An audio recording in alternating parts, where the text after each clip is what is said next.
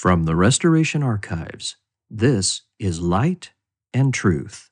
This lecture by Denver Snuffer, entitled Preserving the Restoration, was originally recorded in Mesa, Arizona on September 9th, 2014, in front of a live audience. Hit record.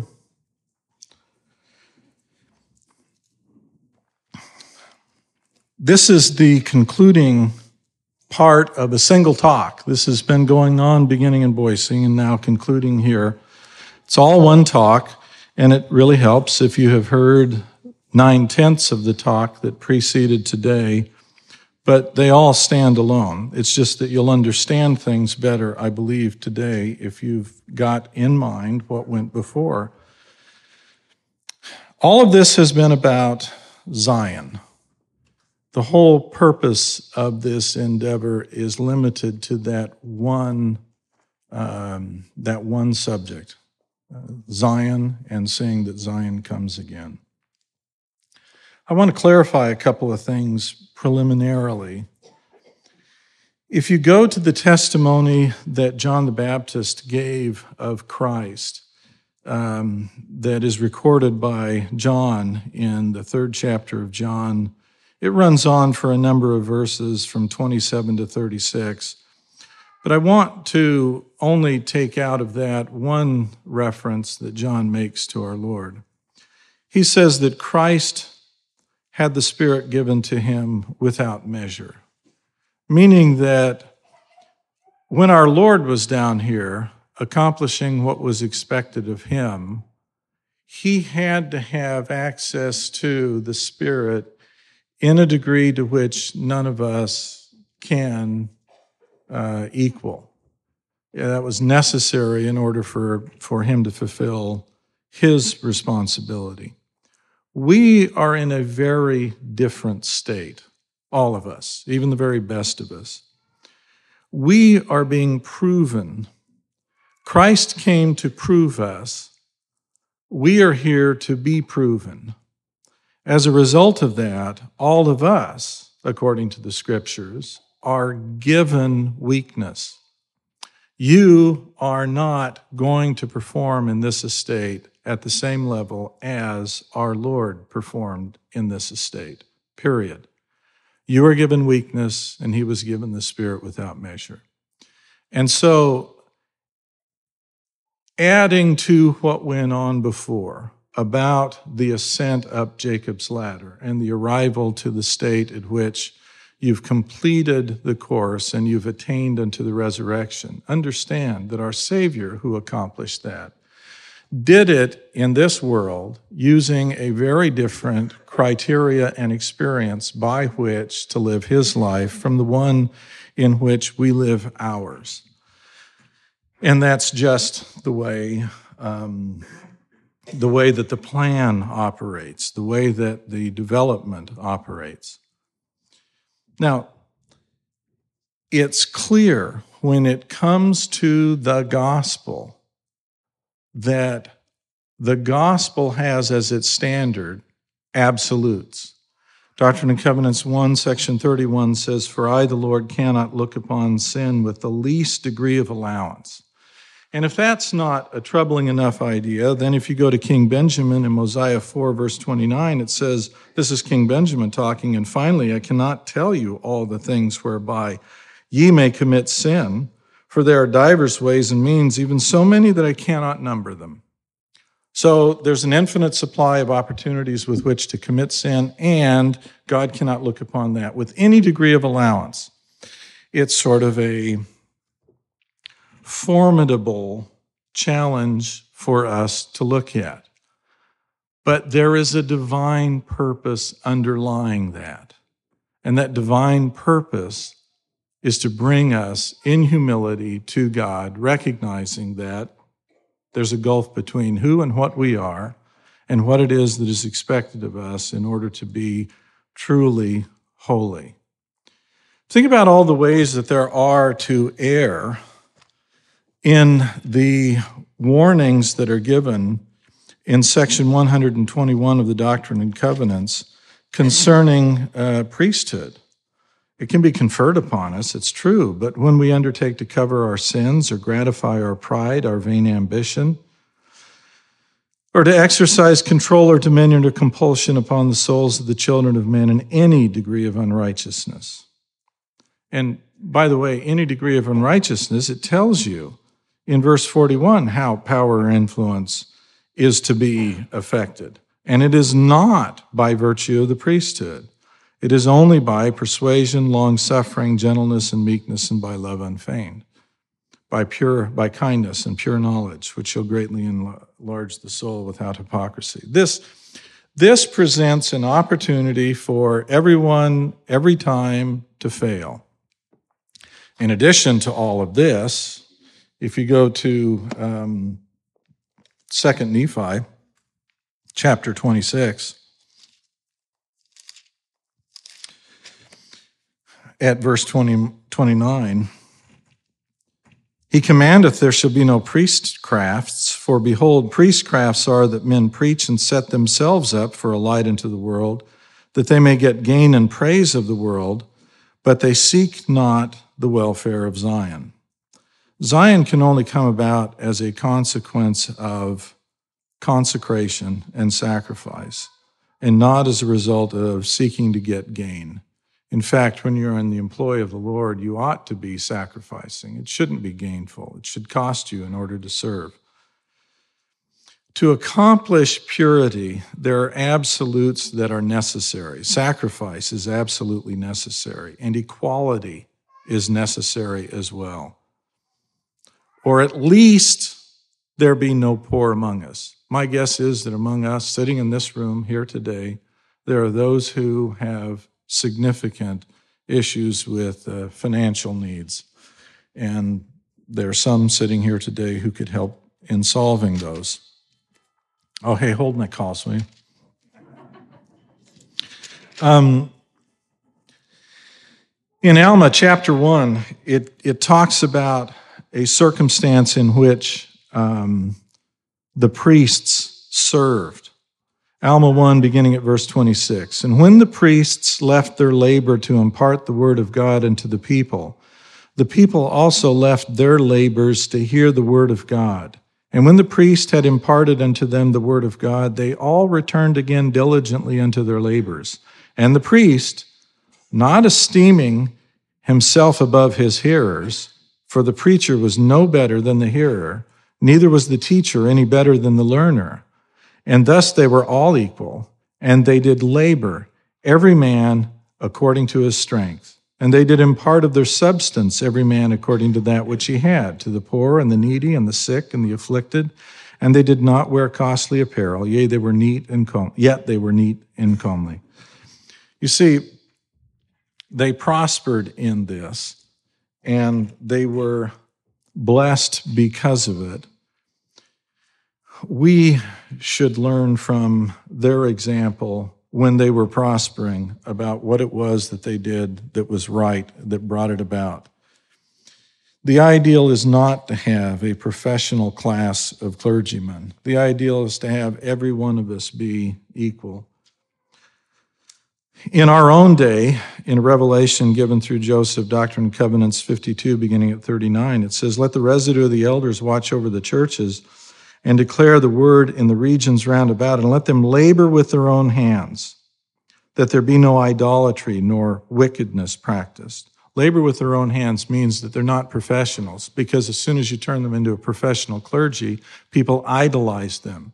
And the object is to avoid idolatry, to avoid the professional class of clergy to whom people look for blessings at their hands that there be no idolatry nor wickedness practiced. Wickedness because when you have people elevated that have control, almost invariably, the existence of, of control tends to lead invariably, to lead inexorably to abuse. Because if all you have with which to work is persuasion, you're going to find out that there are a lot of people who you will never persuade. There are a lot of people who will never get aboard. Therefore, if you're limited to persuasion alone, You have to afford people the freedom to reject, to be contrary, to raise their hand and make a contrasting point, and not have someone say, Your point isn't welcome here. You're not doing what you need to do. And remember in all things the poor and the needy, the sick and the afflicted, for he that doth not these things the same is not my disciple. And isn't it interesting that both in the case of Alma, talking about how their system worked with their priests, and in the modern revelation, talking about how things should be among us. There is no such thing as a professional clergy followed immediately by remember the poor remember the needy in both instances. That's not happenstance. Well, I'm talking about priesthood because I want to remind you of a few things about priesthood conceptually. The priesthood was restored by John the Baptist before there was any organized church. Therefore, it is before and it is independent and has never required a church in order for priesthood to exist. If you go to Doctrine and Covenants, section 84, verse 6, and the sons of Moses according to the holy priesthood, which he received under the hand of his father in law, Jethro. Now, just to remind you about this, Jethro was a Midianite. He was a descendant of Midian. Midian was the son of Keturah. Keturah was the wife of Abraham after Sarah. After Sarah died, Keturah bore him children, one of whom was Midian. The birthright had already been given to Isaac. See, there is so much. Um, there is so much about the priesthood that has yet to be clarified. And I think that is a good thing. And I'm not going to clarify enough for mischief to, to ensue.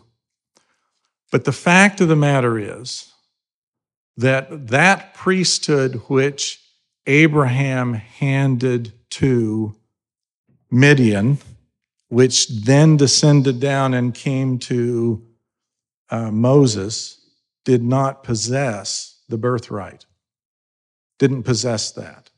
Therefore, it was not the same thing as the priesthood that had belonged previously to the patriarchs. It was something less and it was something different.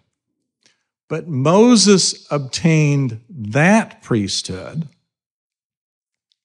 through Jethro, a Midianite, not even an Israelite, because Midian was named at the same time genealogically as Isaac. And it would be Isaac's son Jacob who would be named Israel. And it was Israel who possessed the birthright that descended down.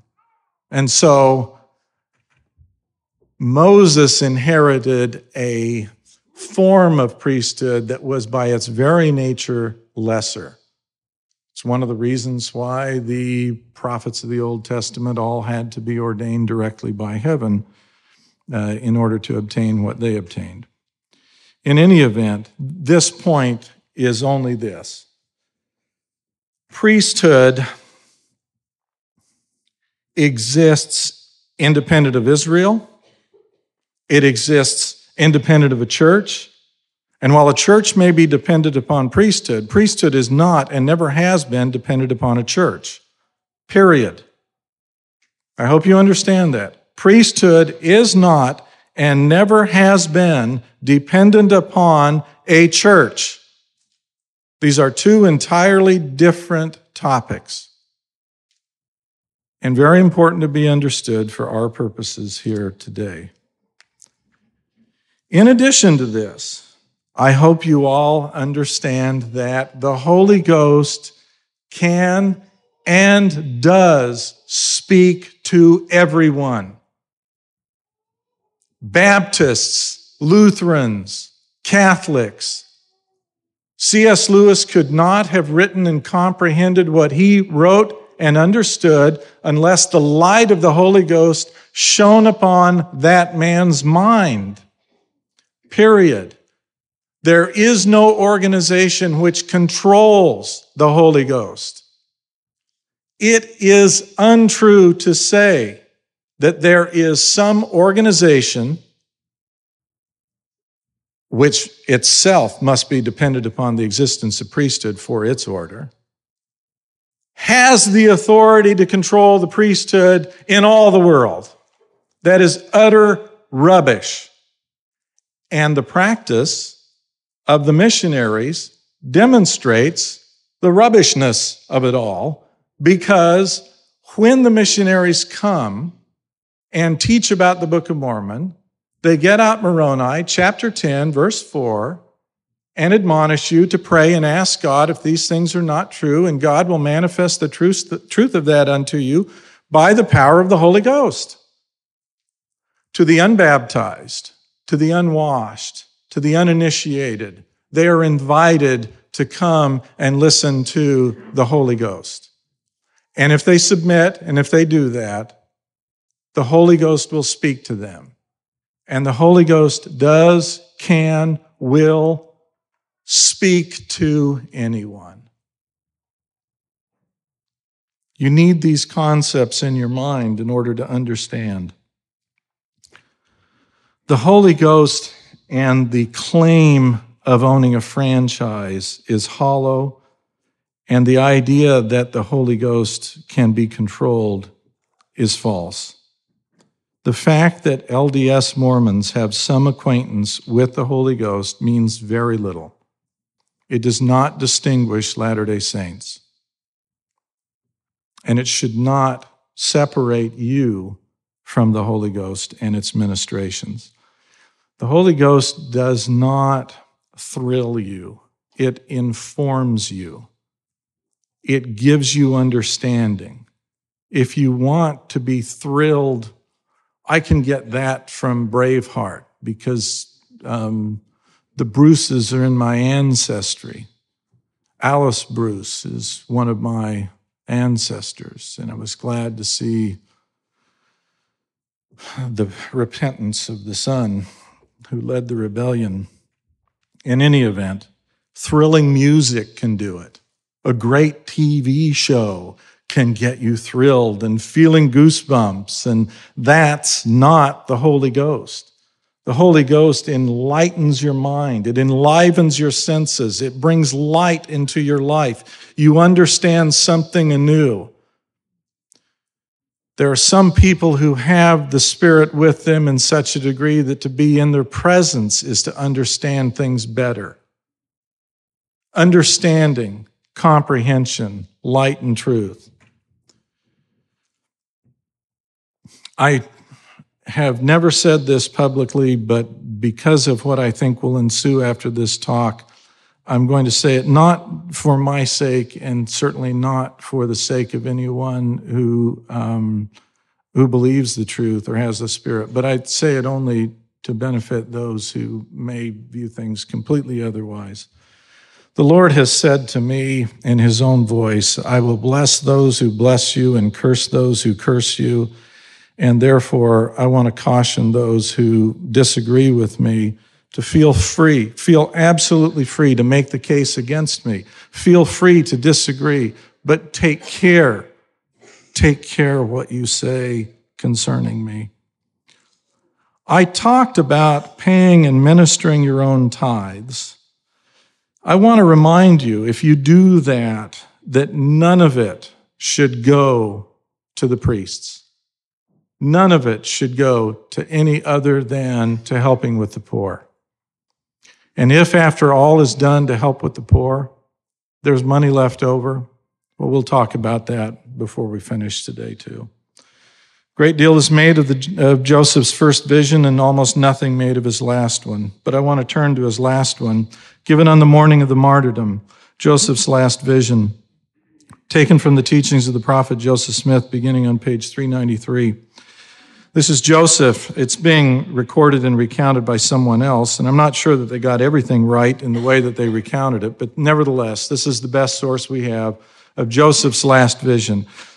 I, this Joseph speaking, I was back in Kirtland, Ohio, and thought I would take a walk out by myself and view my old farm which I found grown up with weeds and brambles and altogether bearing evidence of neglect and want of culture.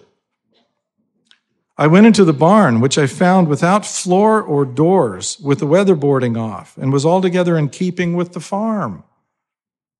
While I viewed the desolation around me and was contemplating how it might be recovered from the curse upon it.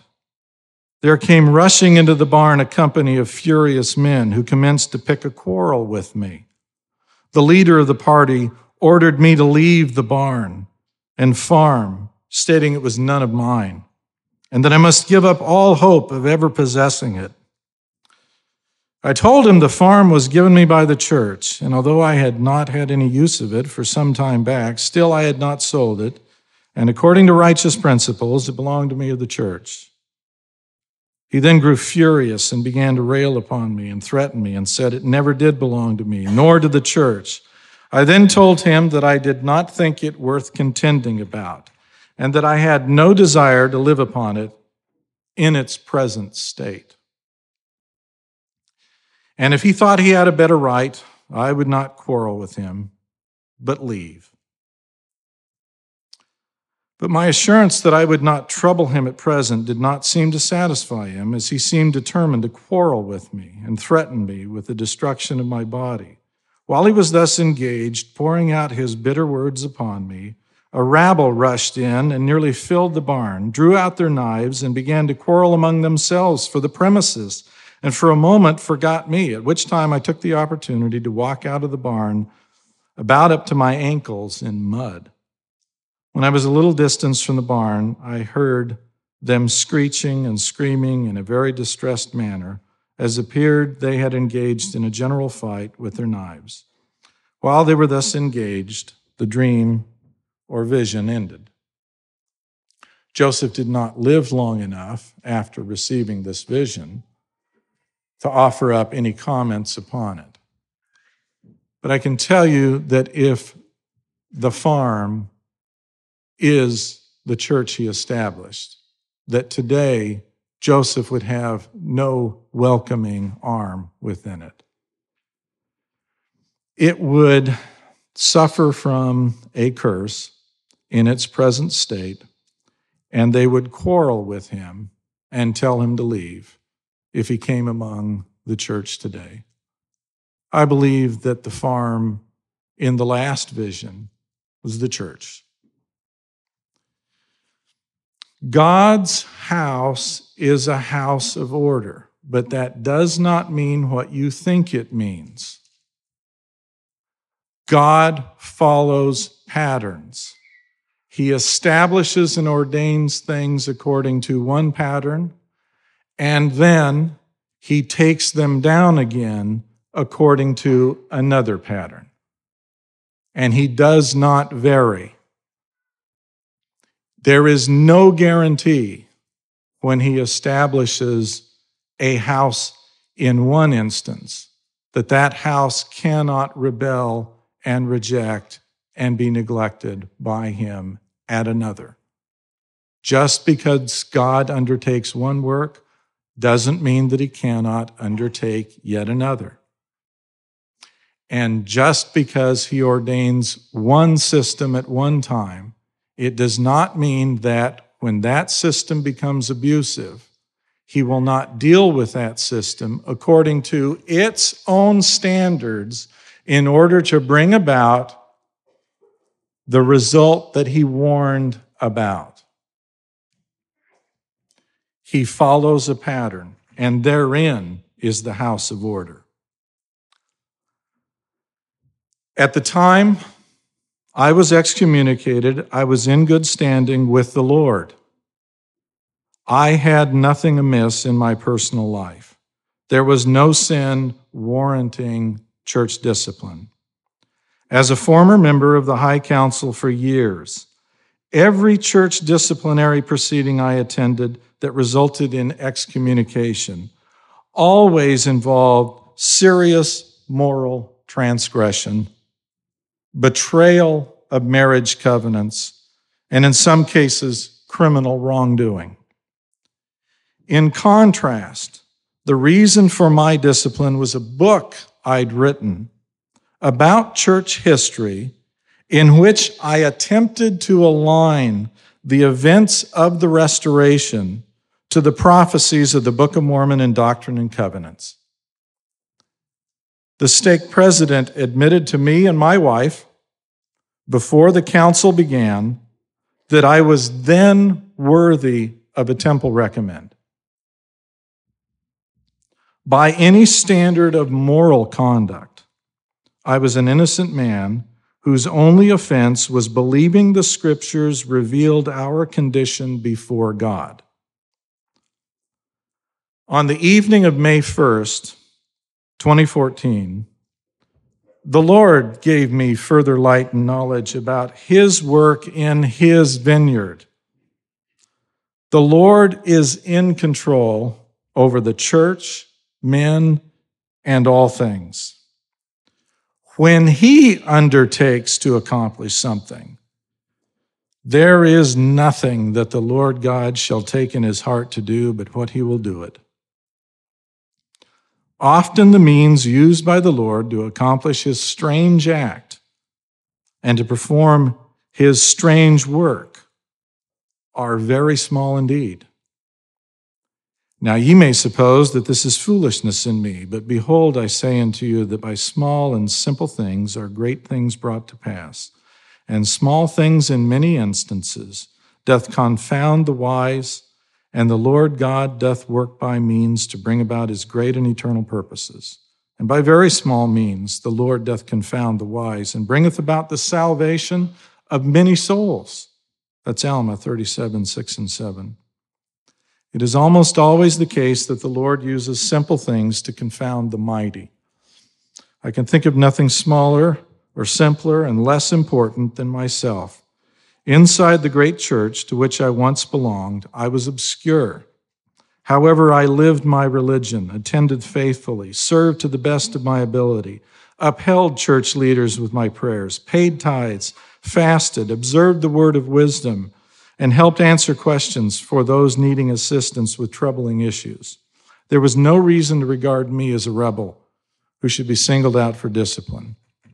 Nevertheless, the Lord chose to use a faithful and believing member to accomplish his design. Only someone who was devoted to his will could accomplish what the Lord had in his heart.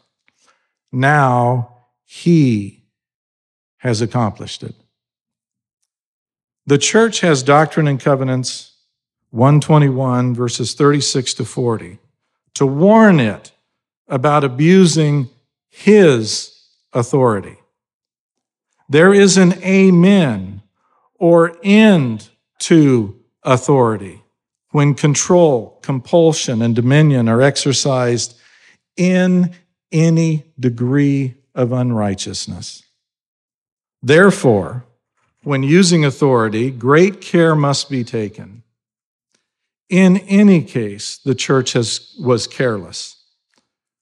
Therefore, those involved are now left to kick against the pricks, to persecute the saints, and fight against God. Section 121 is a warning to church leaders. It is addressing the powerful, not the powerless. It, it, it is addressing those who occupy the seats of authority over others. Only those who claim the right to control, compel, and exercise dominion are warned against persecuting the saints who believe the religion and practice it, as I did from the time of my conversion. My excommunication was an abuse of authority. Therefore, as soon as the decision was made, the Lord terminated the priesthood authority of the stake presidency and every member of the High Council who sustained the decision, which was unanimous. Thereafter, I appealed to the First Presidency, outlining the involvement of the 12 and the 70. The appeal gave notice to them all. The appeal was summarily denied. Last General Conference, the entire First Presidency, 1270, all other general authorities and auxiliaries voted to sustain those who abused their authority in casting me out of the church. At that moment, the Lord ended all claims of the Church of Jesus Christ of Latter day Saints to claim it is led by the priesthood. They have not practiced what he requires. The Lord has brought about his purposes. This has been in his heart all along. He's chosen to use small means to accomplish it, but he always uses the smallest of means to fulfill his purposes. None of this was my doing.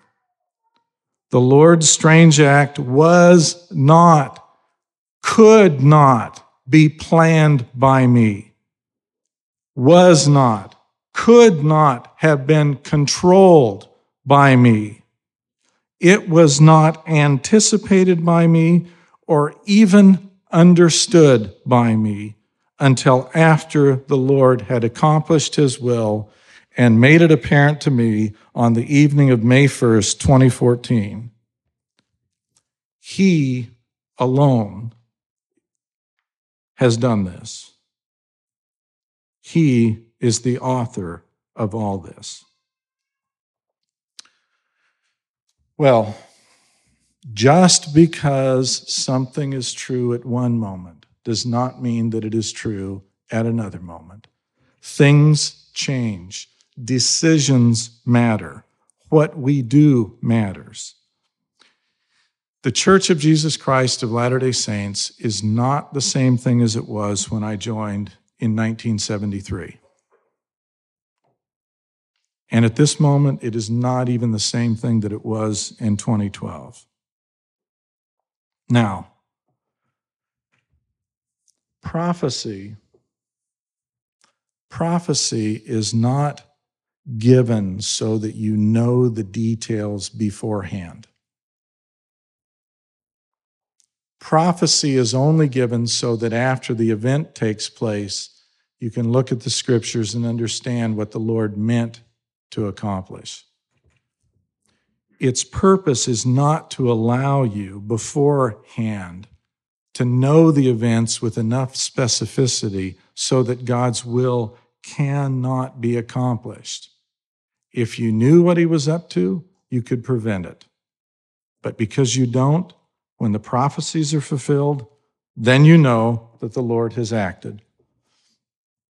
God can use any means he chooses to accomplish his promises. Everything that God is doing is not disclosed at the time he's doing it.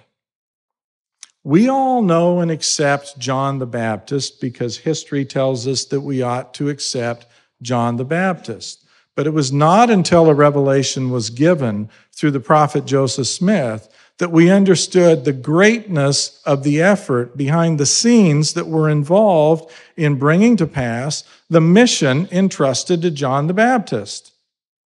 We knew none of what I'm going to read to you at the time that John acted, but we know it now. Doctrine and Covenants, section 84, beginning at verse 27. Which gospel is the gospel of repentance and of baptism and the remission of sins? And the law of carnal commandments, which the Lord in his wrath caused to continue with the house of Aaron among the children of Israel, until John, whom God raised up, being filled with the Holy Ghost from his mother's womb. For he was baptized while he was yet in his childhood, and was ordained by the angel of God at the time he was eight days old unto this power to overthrow the kingdom of the Jews and to make straight the way of the Lord before the face of his coming, to prepare them for the coming of the Lord, in whose hand is given all power. It was because of this that Joseph observed concerning John. John wrested the keys, the kingdom, the power, the glory from the Jews by the holy anointing and decree of heaven. It's from the teachings of the prophet on page 276 did the Jews notice?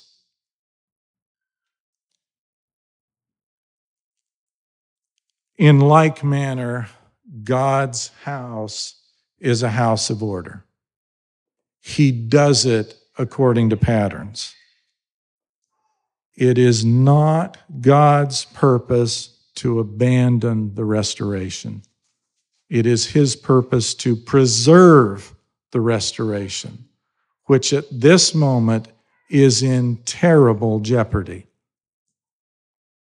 The restoration itself must be rescued.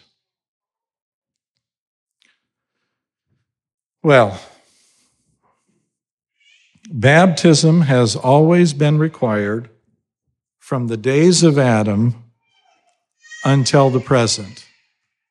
Baptism is always the sign of acceptance of what it is that God is doing, of penitence, that is, turning and facing God, and then walking in a new path. From the days of Adam, it will continue through the end of the millennium, and whenever there has been a believing people upon the earth, they have always been invited to partake of the ordinance of baptism as a sign of their faith. Authority was restored as part of the ministry of Joseph Smith and should be remembered. In fact, everything that was accomplished by the Lord through Joseph should be both remembered and respected. We should not abandon anything that has been given by heaven. But we should also not neglect anything that has been given or commanded by heaven. We should not be forgetful. It is a sign of ingratitude when we forget and neglect. And no church organization or man claiming authority should hijack your obedience to God. You're accountable to Him. You're accountable to only Him, not to me and not to any man. When Joseph wanted to know what his state and standing was before God, he asked God. It is to God alone that you must answer, and it is to God that you must be grateful, and before Him you must be humble. That having been said, religion, when it exists, always exists in its true form as a community of believers. Community is required. If we don't have a community, then we cannot be willing to mourn for those that mourn. We cannot comfort those that stand in need of comfort. We cannot stand as a witness to one another of God at all times and in all places. We cannot bear one another's burdens that they may be light, as is required by the gospel and by the covenant of baptism. None of this can be done without fellowship. However, we do not need a new church. The only thing we need is a community of fellowship.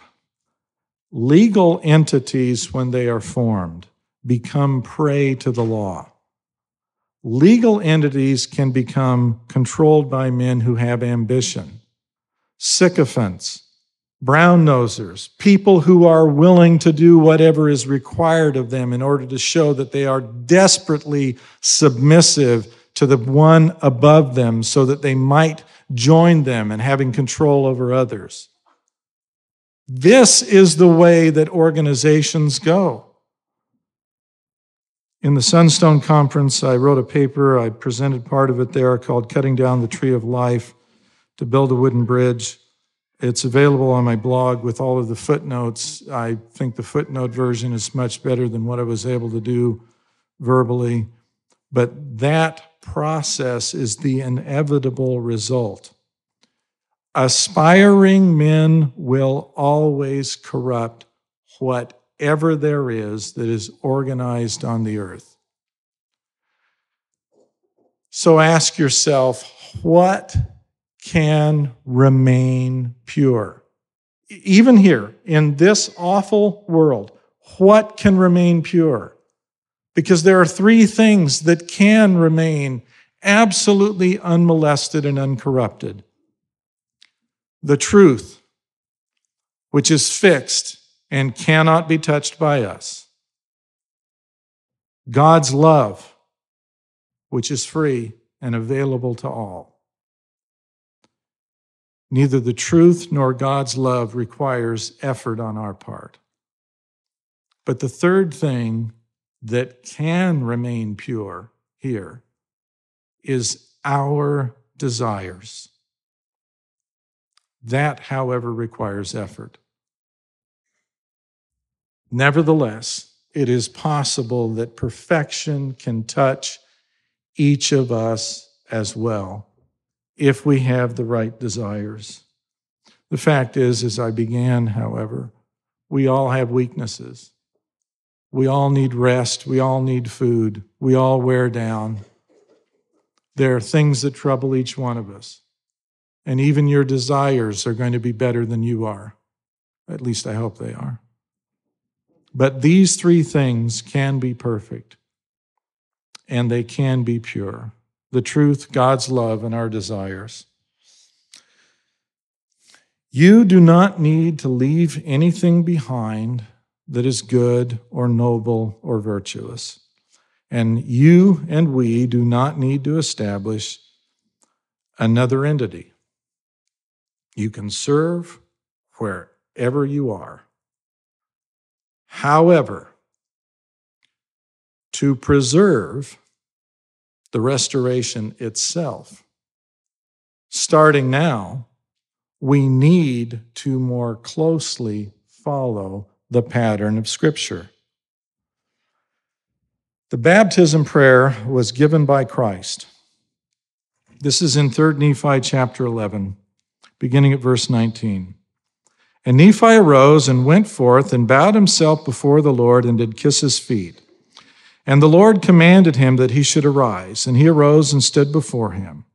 And the Lord said unto him, I give unto you power that ye shall baptize this people when I am again ascended into heaven. And again the Lord called others and said unto them, Likewise, and he gave unto them power to baptize. I'm not going to take the time to do it, but if you want to check this out, you can check this out on your own. Christ did not touch them.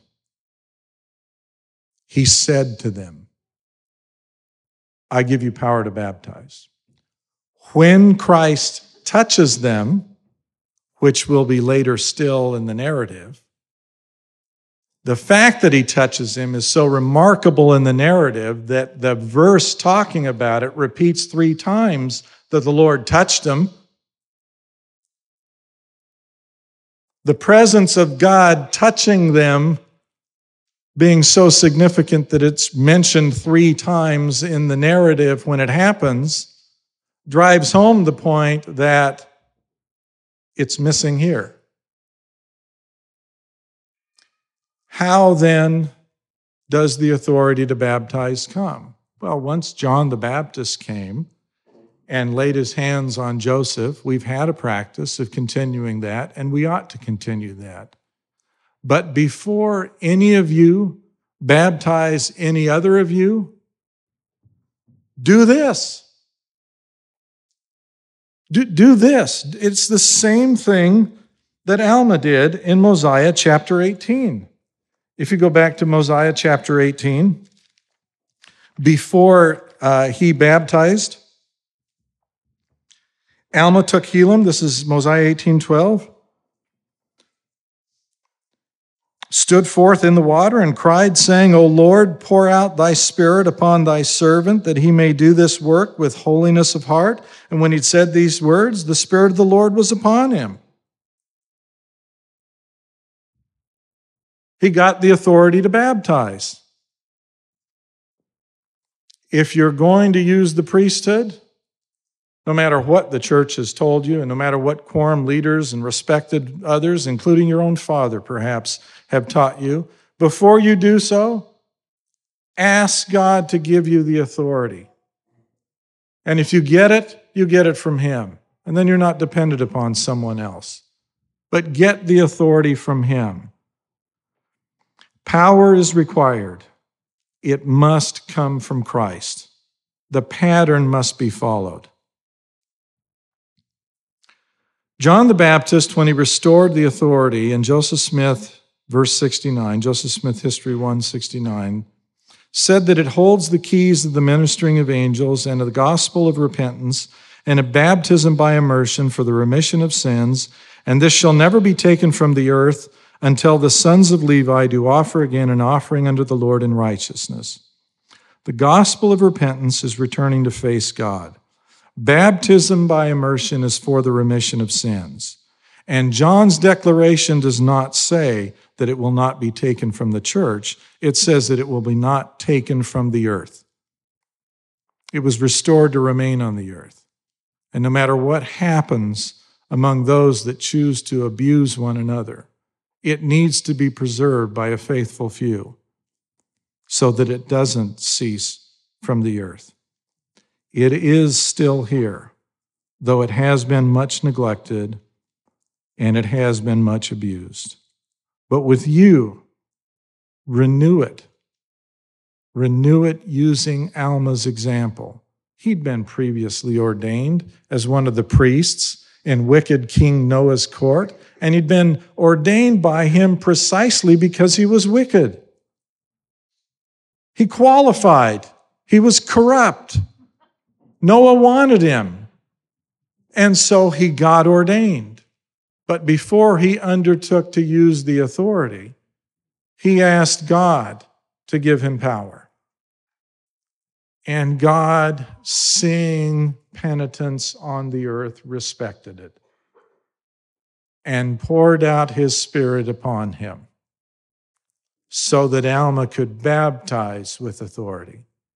And the proof of that consisted not merely in what it was that Alma experienced with the Spirit empowering him to perform the ordinance, but it consisted also in the effect that the ordinance itself had upon both Helam and Alma, who himself went into the water at the same time. The Spirit was poured out upon them. Renew it. Likewise, we need to renew a community, not an organization, but a fellowship, not a hierarchy, but a group of equals. The community needs to be renewed. Men who have been ordained already should renew this in the manner I just described. In my disgust and in my personal preference, I asked that priesthood get extended beyond the confines of the men who have continually abused and neglected it. And I was told that priesthood is confined to men because of the fall, and that until we reverse things in the millennium, that's the way it's going to remain. As to the ordinances thus far given in public,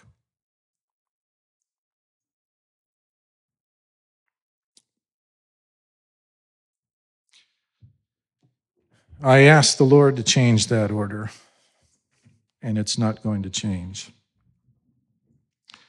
Here is how, then, you should proceed. Even if you have already been ordained,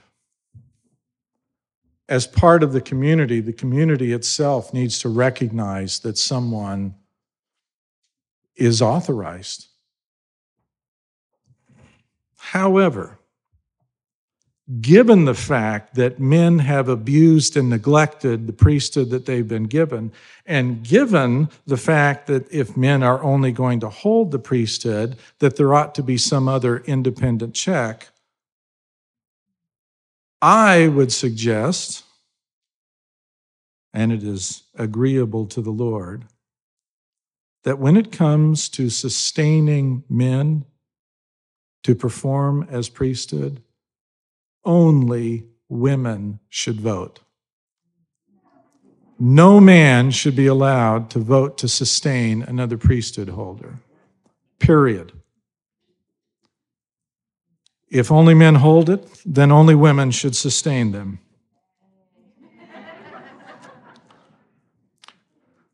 the saying pleased the Lord, but he set a criteria. He said, if that is to be the case, then there must be at least seven women who vote. Call a conference. In the conference, attended by a minimum of seven women, at least seven women must vote to sustain. When that's done, all seven who vote to sustain should sign a certificate. If you look in the Joseph Smith papers, these were just handwritten things, but they did it, and they did it in the early church, and you can look, and it was the practice back then, except back then it was men. We're going to change that. Call a conference, at least seven women vote, all seven sign the certificate. If the man is married, his wife must be among the seven women. If his wife will not sustain him, he is unworthy.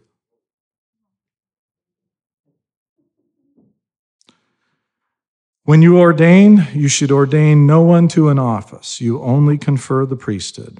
Have no offices among you. Let everyone be equal. Be without ranks. Keep your lines of authority. It reckons from the one ordaining, but power can only come from Christ. And without ratification from the Spirit of your ordination, wait until the Spirit ratifies it before you act after April 2014, after April 2014 General Conference, only reckon your line of authority in these proceedings, not from LDS Church uh, lines after April of 2014. All ordained keep a record of your line of authority and pass it down and be prepared to defend your line of authority because of the records you keep. All of the women who vote to sustain, put it in your diaries and in your journals. Let the records be kept so that if anyone questions, there will be an abundance of witnesses. Conferences can be called by any who desire it, but you must have seven women if the business includes a priesthood ordination. There's absolutely no need to purchase a building. You can meet anywhere, including in your own home. You can meet in parks. Continuing then with what Christ said, and he said unto them, On this wise shall ye baptize, and there shall be no disputations among you. Verily I say unto you that whoso repenteth of his sins through your words, and desireth to be baptized in my name, on this wise shall ye baptize them. Behold, Ye shall go down and stand in the water. I would recommend, if it is at all possible, that the water for a living ordinance be living water. I would not perform this. I would get out of the buildings that are built by the hands of men and I would use the things of God. You're trying to connect to God. Use the things that He has made. I recognize there may be circumstances where that becomes impossible. I've been baptized twice, once in the Atlantic and once in a stream uh, in the Little Cottonwood Canyon. Um, Both times it was so cold, my lips were blue. And I recognize that some of you hardy people may not want to um, experience a baptism that invigorates you to the point of turning your lips blue.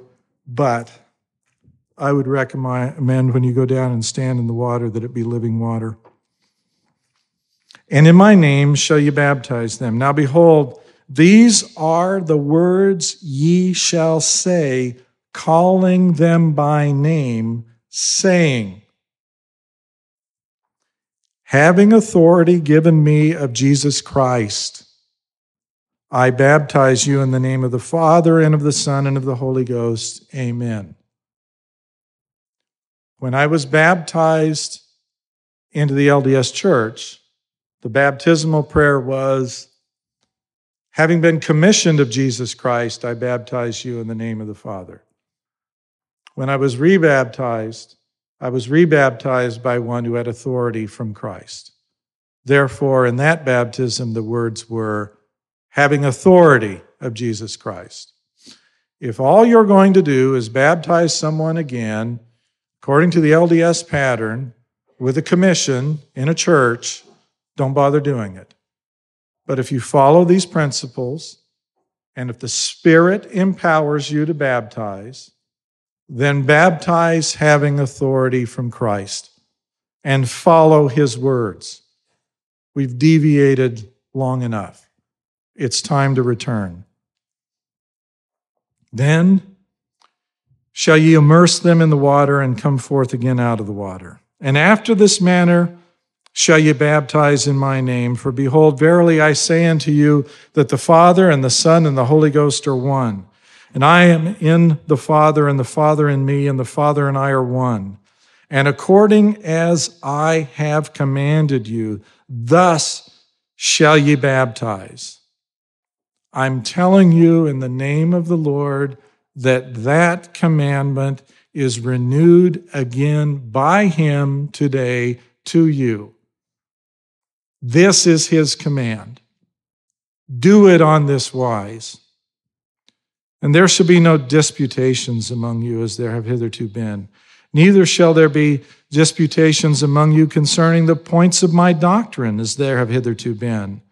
For verily, verily, I say unto you, he that hath the spirit of contention is not of me, but is of the devil, who is the father of contention, and he stirreth up the hearts of men to contend with anger one with another. Behold, this is not my doctrine, to stir up the hearts of men with anger one against another. Do it, do it in this way. If someone disputes and says they ought not be doing it and you ought not be doing it, leave it alone. Don't fight, don't quarrel. Invite, persuade. And if they're unpersuaded, let them go. If you invite and they will not come, let them go. If you entice, if you entreat, and they say, We will not hear your entreaty, if they mock you, let them go. There is no need to harbor ill will and to fight with people. Any, any who desire to be baptized should be baptized. If you have this authority and you practice this, and anyone comes to you, baptize them. Refuse no one. Freely you get from God, therefore freely give to others. Do not charge to perform an ordinance. The ordinance is between them and God, and they need to have it performed between them and someone God has asked to do it. You become the people God asks to do it before baptism, teach them the doctrine of Christ, which Christ immediately discusses following his instruction on baptism. Behold, verily, verily, I say unto you, I will declare unto you my doctrine. And this is my doctrine. And it is the doctrine which the Father hath given unto me and I bear record of the Father, and the Father beareth record of me, and the Holy Ghost beareth record of the Father and me. And I bear record that the Father commandeth all men everywhere to repent and believe in me. And whoso believeth in me and is baptized, the same shall be saved, and they are they who shall inherit the kingdom of God. And whoso believeth not in me and is not baptized shall be damned. Verily, verily, I say unto you that this is my doctrine. And I bear record of it from the Father. And whoso believeth in me believeth in the Father also. And unto him will the Father bear record of me, for he will visit him with fire and with the Holy Ghost. That's the purpose of the baptism and the gift of the Holy Ghost. The doctrine of Christ is connected to this, so that once baptized, you can have the testimony of the Father concerning his Son shed upon you by the power of the Holy Ghost. And again, I say unto you, you must repent and become as a little child and be baptized in my name, or ye can in no wise receive these things. And again I say unto you, you must repent and be baptized in my name and become as a little child, or you can in no wise inherit the kingdom of God. Verily, verily, I say unto you that this is my doctrine. And whoso buildeth upon this, buildeth upon my rock and the gates of hell shall not prevail against them. And whoso shall declare more or less than this, and establish it for my doctrine, the same cometh of evil, and is not built upon my rock, but he buildeth upon a sandy foundation. And the gates of hell stand open to receive such when the floods come and the winds beat upon him. Therefore, go forth unto this people and declare the words which I have spoken unto the ends of the earth. This is Christ's doctrine. Nothing more, and certainly nothing less. This is his doctrine. This is the power of redemption. This is the means by which the Holy Ghost is given. And it is the Holy Ghost which, when given, bears record of all things. It is the Holy Ghost by which you learn.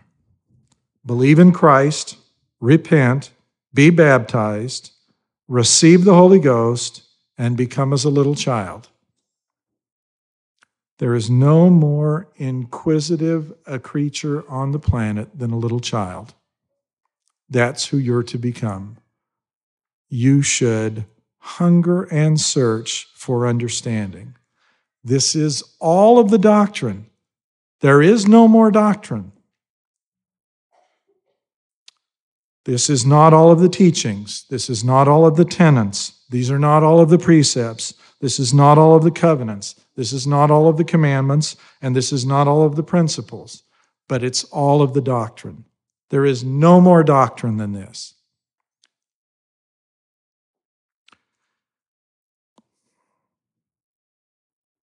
Joseph F. Smith wrote a book called Gospel Doctrine. Joseph Fielding Smith wrote a three volume work called The Doctrines of Salvation. Bruce R. McConkie wrote Mormon Doctrine. Bruce R. McConkie wrote the Doctrinal New Testament Commentary, which is multiple volumes. Millet, Frank, Skinner, and Top wrote LDS Beliefs, a doctrinal commentary. There's the development of temple doctrine. There's unlocking the doctrine of the fall. There's the doctrines of the kingdom. Well, that's Hyrum Andrus. There's the doctrinal developments in the early church. If you go to Deseret Book and you search the word doctrine, they will sell you 791 items. Whoso shall declare more or less than this and establish it for my doctrine, the same cometh of evil and is not built upon my rock. I haven't um, titled anything I've written doctrine. But I do admit that we use the word doctrine very sloppily. And sometimes we apply the word doctrine when we really mean a tenet, when we really mean a teaching or a precept or a principle or a covenant. Well, Christ has sort of narrowly defined what we ought to be declaring as his doctrine. And I'd suggest that he did that on purpose in order to avoid coming of evil. Um, do we have to take a break because of the recording? Is that? Oh, okay. We've been just a little over one hour. Uh, I think we will take a short break in order for them to um, to serve up the next disc in the recording. So let's take a five minute break. Then I don't think there's any impediment to conforming with the pattern and being ordained in the absence of having a wife. But if you add a wife, you better add a wife who's going to sustain you. Uh, but that's your problem. Does this mean you have to leave the church? Of course not. I said this is to add to anything that you already have. There is no reason why you can't be part of this community and part of a Lutheran community and part of a Catholic community and part of a LDS community. I wouldn't, I wouldn't leave until they throw you out, but they'd probably throw you out. But um, I wouldn't leave. I, I don't. If you find value in service there, I think the youth programs are wonderful. I sent my son because the the winningest high school um, baseball coach moved from Taylorville High School to Juan Diego Catholic High School, and uh, uh, I wanted my son playing for him. And so my son played baseball at Juan Diego Catholic High School. And they had devotionals and they had, you know, Catholic stuff going on. And um, uh, while he was at Juan Diego Catholic High School, he heard a bunch of Catholic stuff and he'd come home, we'd talk about it. I, there's nothing wrong with with letting your kids um, learn uh, within the LDS community. I wouldn't I wouldn't run away from it though. If they find out that you're participating in another community, particularly one that says that there's been some loss of authority, my suspicion is that immediately, at a minimum, you're going to forfeit a temple recommend, and you may suffer more than that. Um, what about ordinations that occurred before April 14th? Yeah, I would I would respect them and keep them in place. God didn't do this until April of this year. It's His act, it's not mine. It's His uh, purpose, it's not a man's. And so when that's accomplished, if I had a son and I were still attending, if I were serving in a position in the church and I continued to serve and I ordained my son in the regular course of events in the LDS church, I'd go ahead and participate in that, and then I'd come to one of these conferences. I'd get the vote for my son, including with my wife being one of those who sustained him, and I would have him ordained again, and I would have the seven women certify the new ordination, and I would tell him, This is your LDS church ordination, and this is your ordination according to the pattern of God. And I would hold on to both of those. I wouldn't abandon for goodness sake, some of the people that need to hear what you have to bear testimony to are ideally situated within the LDS church. And then the question is, uh, do you lay on hands? Yes, I would follow everything that has been given to this point. We're adding to, we're not throwing away.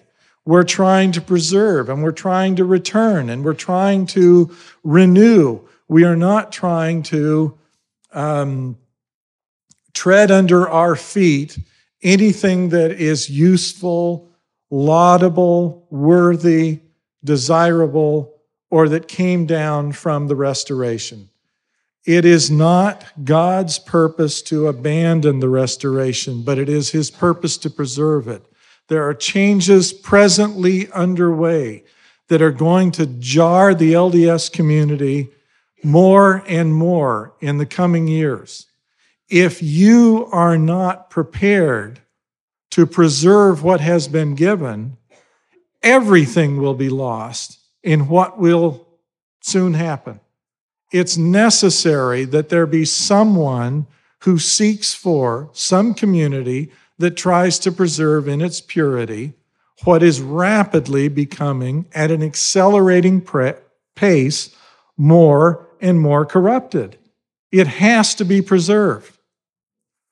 Every one of you have some issue that you would say to yourself, if this, then I would no longer follow. All of the if thises are in the wings. Inexorably, they are coming. It has to be preserved, and it has to be preserved in a manner in which it can remain pure. In modern revelation, once again, the Lord clarified in Doctrine and Covenants, section 10, verses 67 and 68, exactly what he said to the Nephites Behold, this is my doctrine. Whosoever repenteth and cometh unto me, the same is my church. Whosoever declareth more or less than this, the same is not of me, but is against me. Therefore, he is not of my church. So, if the LDS church chooses to do more or chooses to do less, and they are choosing to do both, then his church will consist of those who choose instead to do what he says. It's what he said to the Nephites, it's what he said in modern revelation. It is exactly the same. Not only does it appear there, as if that were not enough witnesses, Nephi taught it as well. In 2 Nephi, he explained the doctrine of Christ. 2 Nephi chapter 31.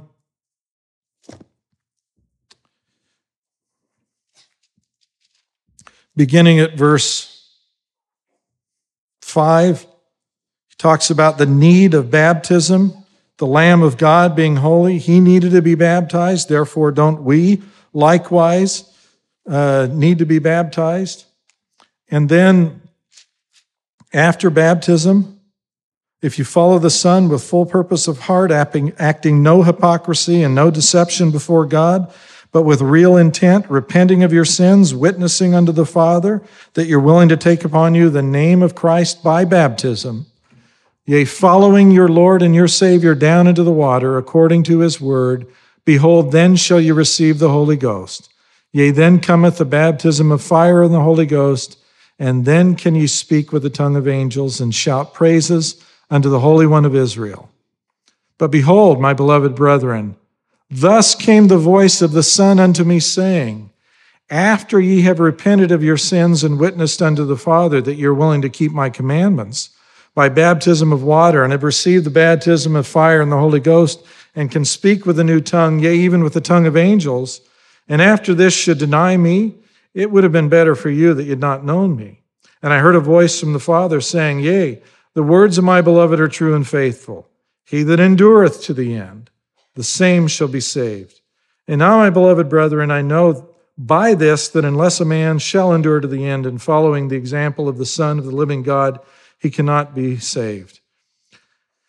Then he goes on to talk about all the way through um, the way, there is none other way nor name given under heaven. This is the doctrine of Christ and the only and true doctrine of the Father and the Son and the Holy Ghost, which is one God without end. Amen. It was what the doctrine of Christ consisted of at the time of Nephi. It was what the doctrine of Christ consisted of at the time of the restoration. It was the, what the Lord taught in his own voice to the Nephites in 3rd Nephi. That is the doctrine. Baptize, preach Christ's doctrine. Any who will receive it, baptize them. I don't care if they've never been a member of any church. I don't care if it's a Catholic priest that comes to you. I don't care if it's a Mormon apostle that comes to you. If they come to you and they'll accept the doctrine of Christ, baptize them. One other thing is required. The other thing that's required is a record of the names. Not email addresses, not vital statistics, not phone numbers, not any contact information only names. Therefore, after you've complied and someone is being baptized, choose a recorder, someone that has to record who the names are. Faithfully record the names every time there is a baptism. There will be various recorders in various locations.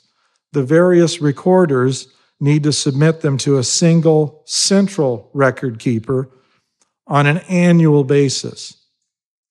Have the recorders identify themselves, and um, I can give them some further direction. But there should be annually compiled a single volume which will be deposited in a temple when it is built, because there will be a temple ultimately built. Grand Junction um, had a talk in which I spoke about tithing. I talked about um, organizing yourselves, collecting your own tithing, and managing it yourselves among yourselves and for you to assist the poor who are among you, and to do this by the voice of your own local group. Do it by common consent, and to provide for those who need housing, food, clothing, health care, education, and transportation. Do it without a leader, but by the voice of the united agreement of you all. Since that time, there have been several groups that have begun. Two groups are assisting single mothers with their needs. One group is assisting a family.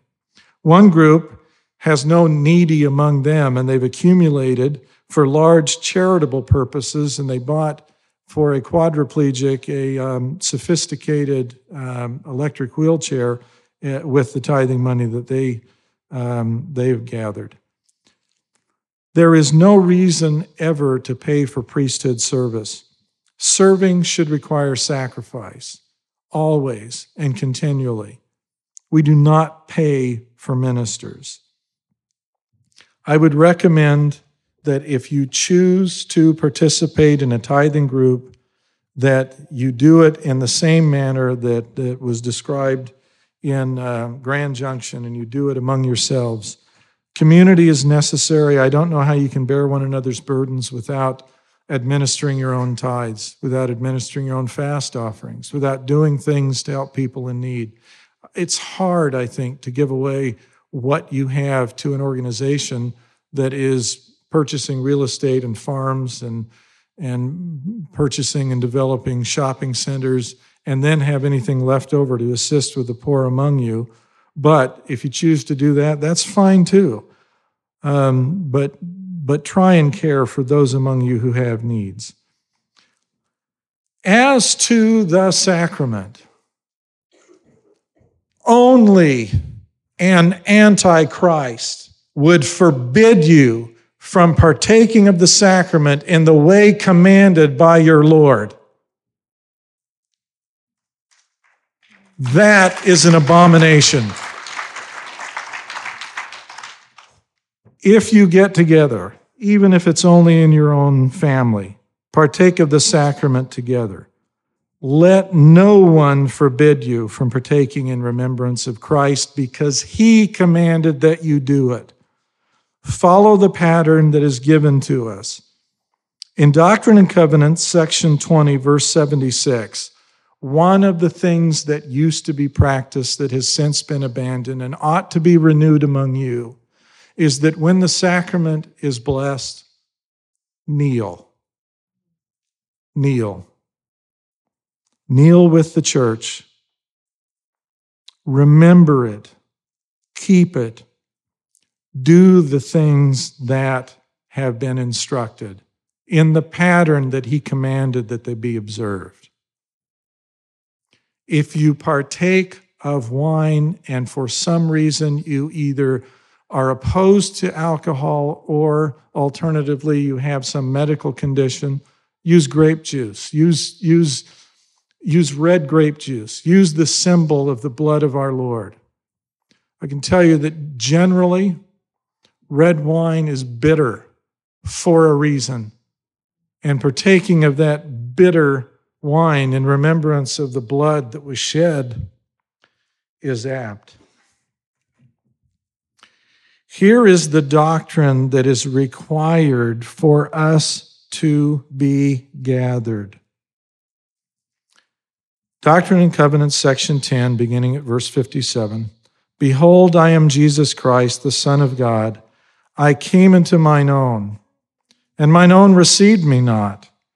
I am the light which shineth in darkness, and the darkness comprehendeth it not.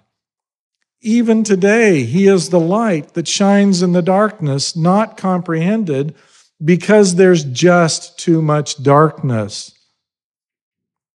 We forbid his presence by quenching the spirit and not allowing utterance in our meetings.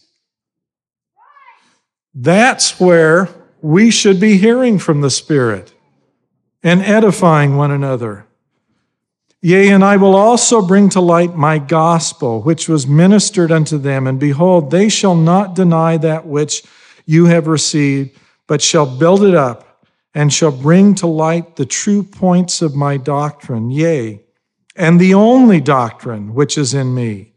And this I do that I may establish my gospel, that there may not be so much contention. Yea, Satan doth stir the hearts of the, ch- the people to contention concerning the points of my doctrine. And in these things they do err, for they wrest the scriptures and do not understand them. Therefore I will unfold unto them this great mystery. For behold, I will gather them as a hen gathereth her chickens under her wings, if they will not harden their hearts. Yea, if they will come, they may, and partake of the waters of life freely. Behold, this is my doctrine. Whoso repenteth and cometh unto me, the same is my church. Whoso declareth more or less than this, the same is not of me, but is against me. Therefore, he is not of my church.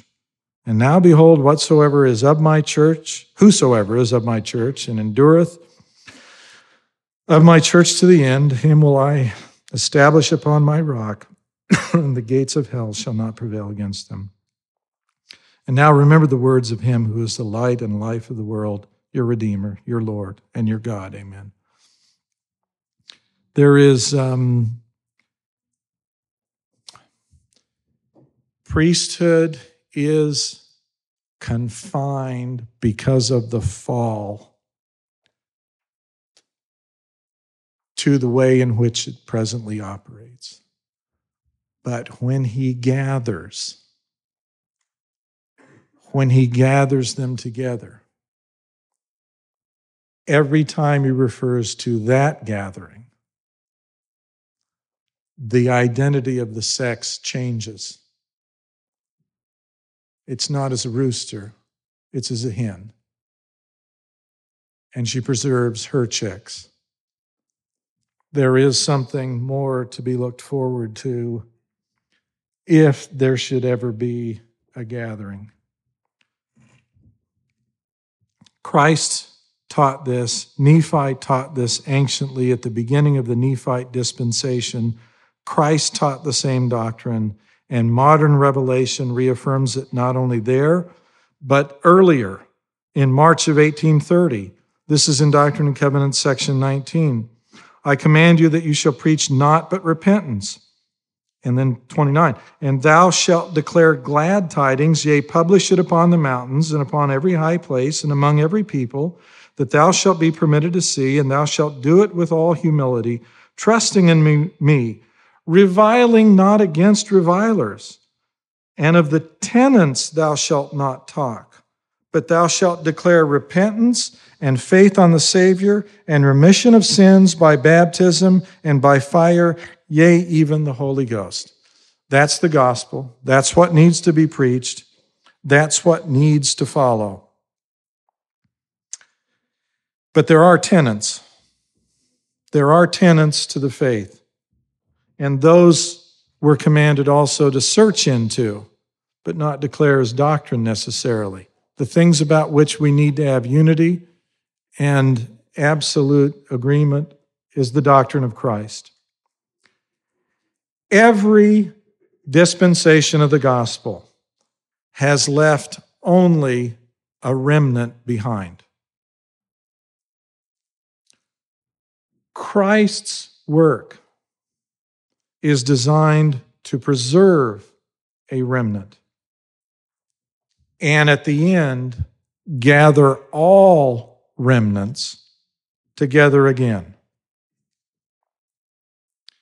The restoration that was given through the prophet Joseph Smith has likewise put itself in a position where now it can only produce a remnant, but one that will be preserved and not abandoned. In 3rd Nephi chapter 21, the Lord talked about some things that become exceptionally relevant in light of what we've covered today. And verily I say unto you, I give unto you a sign that you may know the time when these things shall be about to take place, that I shall gather in from their long dispersion my people, O house of Israel, and establish again among them my Zion. This is addressing all of those various remnants wherever that they may be found, so long as they are some residue of the house of Israel. And behold, this is the sign which I will give unto you for a sign. For verily I say unto you, that when these things which I declare unto you, and which I shall declare unto you hereafter of myself, and by the power of the Holy Ghost, which shall be given unto you of the Father, shall be made known unto the Gentiles. See, the Gentiles had to first receive some things. That they, the Gentiles, may know concerning this people who are a remnant of the house of Jacob, and concerning this my people who shall be scattered by them, the Gentiles. Verily, verily, I say unto you, when these things shall be made known unto them, some constituent group of Gentiles, of the Father, and shall come forth of the Father from them unto you. It can't come from any source other than from the Father. The Father and Christ being one, the authority to minister and to deliver it coming from them, the power to baptize being brought forth from some remnant of the Gentiles who care to bear it. For it is wisdom in the Father that they, the Gentiles, should be established in this land and be set up as a free people by the power of the Father, that these things might come forth from them into a remnant of your seed, that the covenant of the Father may be fulfilled, which he hath covenanted with this people, with his people.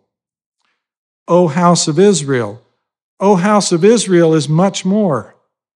O house of Israel is that same inclusive of all bits and remnants wherever they may be found. I talked about covenants when we were in Centerville and about the fulfillment of the covenants. All of the covenants which apply to people scattered everywhere, all of those included within the previous remnants, they need to be gathered into one constituent group.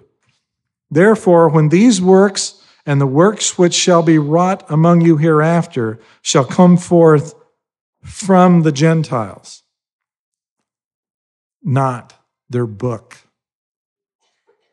their works, not their book. The works, bringing to pass the doctrine of Christ, establishing repentance, declaring and baptizing by the authority of Christ, having people visited by fire and the Holy Ghost. These are the works. These are the works. shall come forth from the Gentiles unto your seed, which shall dwindle in unbelief because of iniquity. For thus it behooveth the Father that it should come forth from the Gentiles, that he may show forth his power unto the Gentiles. That's what he needs now to do. That's what he intends to do, if you will receive it. For this cause that the Gentiles, if they will not harden their hearts, that they may repent and come unto me, and be baptized in my name, and know of the true points of my doctrine, that they may be numbered among my people, O house of Israel. You can't get there except through the power of the doctrine and the power of the ordinance that God has given in the way that it has been given, performed with the exactness, fidelity, and language that has been given to us by Christ Himself. When these things come to pass, that thy seed shall begin to know these things, it shall be a sign unto them that they may know that the work of the Father hath already commenced unto the fulfilling of the covenant which he made unto the people who are of the house of Israel. All of them. It's a witness that his work has commenced. And when that day shall come, it shall come to pass that kings shall shut their mouths. For that which had not been told them shall they see, and that which they had not heard shall they consider. For in that day, for my sake, shall the Father work a work which shall be a great and marvelous work among them. And there shall be among them those who will not believe it, although a man shall declare it unto them. But behold, the life of my servant shall be in my hand. Therefore they shall not hurt him, although he shall be marred because of them. Yet I will heal him, for I will show unto them that my wisdom is greater than the cunning of the devil. Therefore it shall come to pass that whosoever will not believe in my words, who am Jesus Christ, which the Father shall cause him to bring forth unto the Gentiles, and shall give unto him power that he shall bring it forth unto the Gentiles. It shall be done even as Moses said, They shall be cut off from among my people who are of the covenant. Whoever will not believe in my words, who am Jesus Christ, these are Christ's words. We touched on these words all the way back in Boise. It was quoted by the angel Moroni, referring to Joseph Smith, Acts 3, verses 22 to 23. For Moses truly said unto the fathers, A prophet shall the Lord your God raise up unto you of your brethren like unto me. Him shall ye hear in all things whatsoever he shall say unto you. And it shall come to pass that every soul which will not hear that prophet shall be destroyed from among the people. That prophet is Christ. It doesn't say Christ is going to come and deliver his words. It says his words. Those who will not believe in my words, who am Jesus Christ, they shall be cut off. And the uh, angel Moroni said to Joseph in verse 40 of the Joseph Smith history, the day had not yet come when they who would not hear his voice should be cut off from among the people, but soon would come. That prophet is Christ. His words are what I've spoken to you today. And my people who are a remnant of Jacob shall be among the Gentiles, yea, in the midst of them as a lion among the beasts of the forest, as a young lion among the flocks of sheep, who, if he go through, both treadeth down and teareth in pieces, and none can deliver. Their hands shall be lifted up upon their adversaries, and all their enemies shall be cut off. Yea, woe be unto the Gentiles, except they repent. For it shall come to pass in that day, saith the Father, that I will cut off thy horses out of the midst of thee, and I will destroy thy chariots, and I will cut off the cities of thy lands, and throw down all thy strongholds, and I will cut off witchcrafts out of the land. And thou shalt have no more soothsayers. Thy graven images will I also cut off. Graven images are people you worship. Graven images include men to whom you submit as objects or idols of authority, in whom you trust, thinking that they can deliver you by some magic using some key that they purport to hold, whether Catholic or Mormon or fundamentalist, um, graven images, they're going to be cut off. Thou shalt no more worship the works of thy hands, and I will pluck up thy groves out of the midst of thee so will I destroy thy cities. And it shall come to pass that all lyings and deceivings and envyings and strifes and priests' crafts and whoredoms shall be done away. For it shall come to pass, saith the Father, that at that day whosoever will not repent and come unto my beloved Son, them will I cut off from among my people, O house of Israel. That's all remnants gathered together and I will execute vengeance and fury upon them, even as upon the heathen, such as they have not heard. But if they, speaking of the Gentiles, if they will repent and hearken unto my words and harden not their hearts, I will establish my church among them, and they shall come in unto the covenant and be numbered among this the remnant of Jacob, unto whom I have given this land for their inheritance. Because every time there's a covenant, there is always a land. And this is the land that God covenants he will give. And the people to whom he will give it are those that come back and receive the covenant, including the Gentiles, in whose ears this first shall sound, if they will come. And coming unto the covenant, that is not yet possible. It requires more than has at present been given. It is possible to come in and become part of his church. It is possible, if you follow as you've been instructed today, to become part of the church he recognizes and will preserve. But coming fully into the covenant, that will require more than has at present been given. It will require a covenant. It will require adoption. It will require sealing. It was what Joseph looked forward to have happen at some point in the future during the days of his prophecy. And they shall assist my people, the remnant of Jacob, and also as many of the house of Israel as shall come, that they may build a city which shall be called the New Jerusalem. And then shall they assist my people, that they may be gathered in who are scattered upon all the face of the land, in unto the New Jerusalem. And then shall the power of heaven, in this case, it is the singular, it's not the powers because when you have him present with you, you have all the authority. Then shall the power of heaven come down among them. And I also will be in the midst. And then shall the work of the Father commence at that day. Christ will come.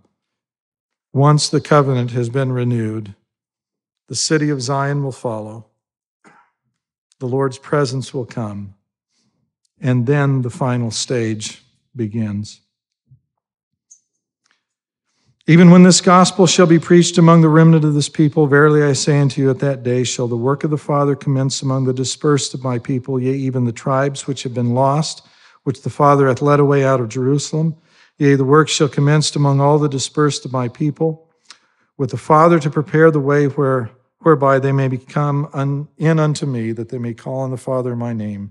Then shall the work commence with the Father among all nations, in preparing the way whereby his people may be gathered home to the land of their inheritance. And they shall go out from all nations. They shall not go out in haste, nor by flight, for I will go before them, saith the Father, and I will be their rearward. It's not going to happen in haste, and the work of the Father that will commence in those nations to commence the possibility for the gathering will involve destroying a great deal of political, social, and military obstructions that prevent the gathering, prevent even the preaching to those that would gather if they could hear. But the work of the Father, and it's always masculine when it comes to destruction, the work of the Father is going to bring this to an end. All the scattered remnants will be brought back again. The original unified family of God will be restored again. The fathers will have our hearts turned to them because in that day, once it's permitted to get that far, we will be part of that family again. Our day is filled with darkness and deception. Our day is the day about which Nephi wrote. If you turn to 2 Nephi chapter 28,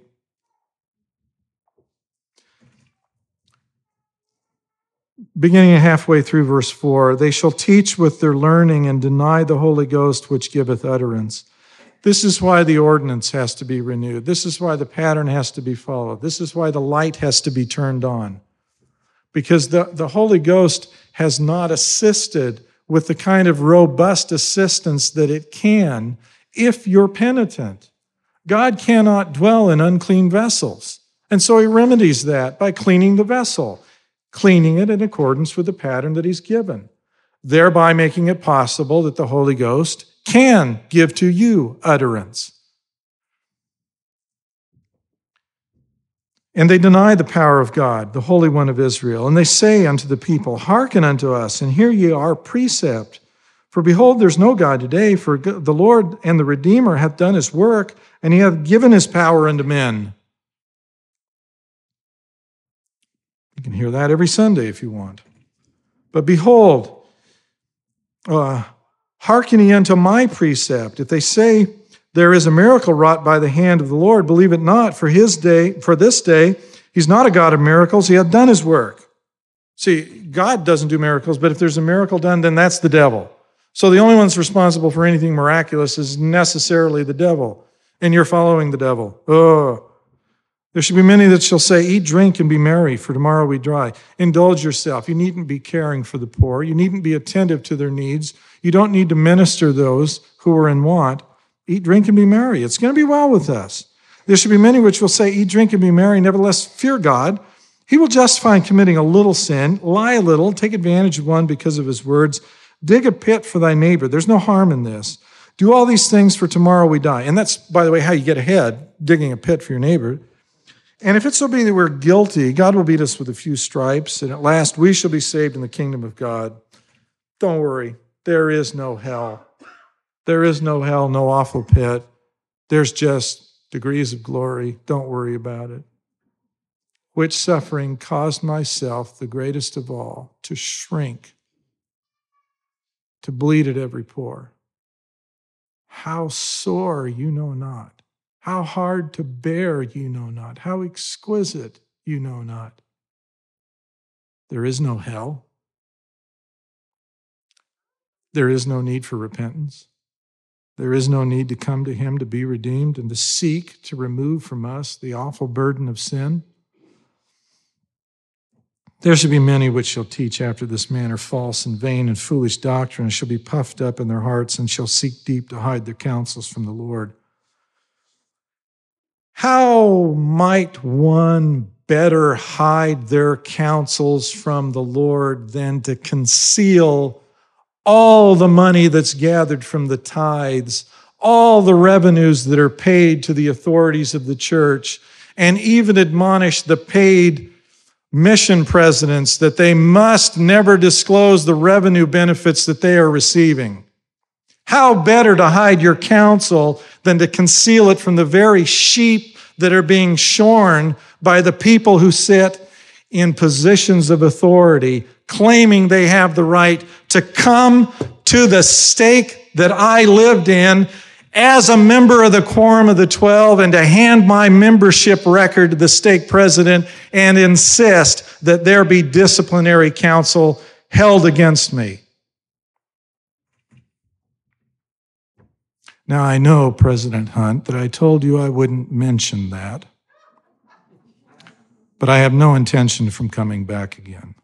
Therefore, um, for us, it's over.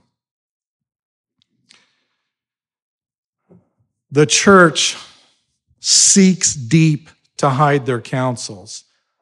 I participated in that conspiracy when I agreed that I would conceal that Elder Russell M. Nelson of the Quorum of the Twelve came on the day that he called my new stake president and handed to him my membership record and instructed him that I was to be excommunicated.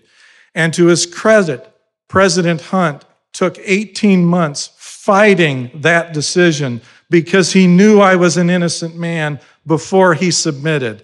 I will no longer participate in concealing the counsels that are kept from the public. It's wrong.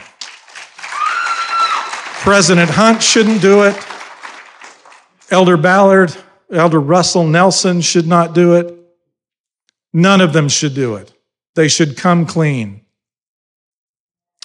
When, when um, um, Elder uh, Neal Maxwell, with whom I had correspondence, um, died, uh, shortly after uh, the funeral, Elder Dallin Oaks showed up at uh, the widow, the widow's home and demanded the journals that uh, Nelson had kept because one of the conditions of the agreement that general authorities must sign is that all of their diaries become the property of the church once they become a general authority.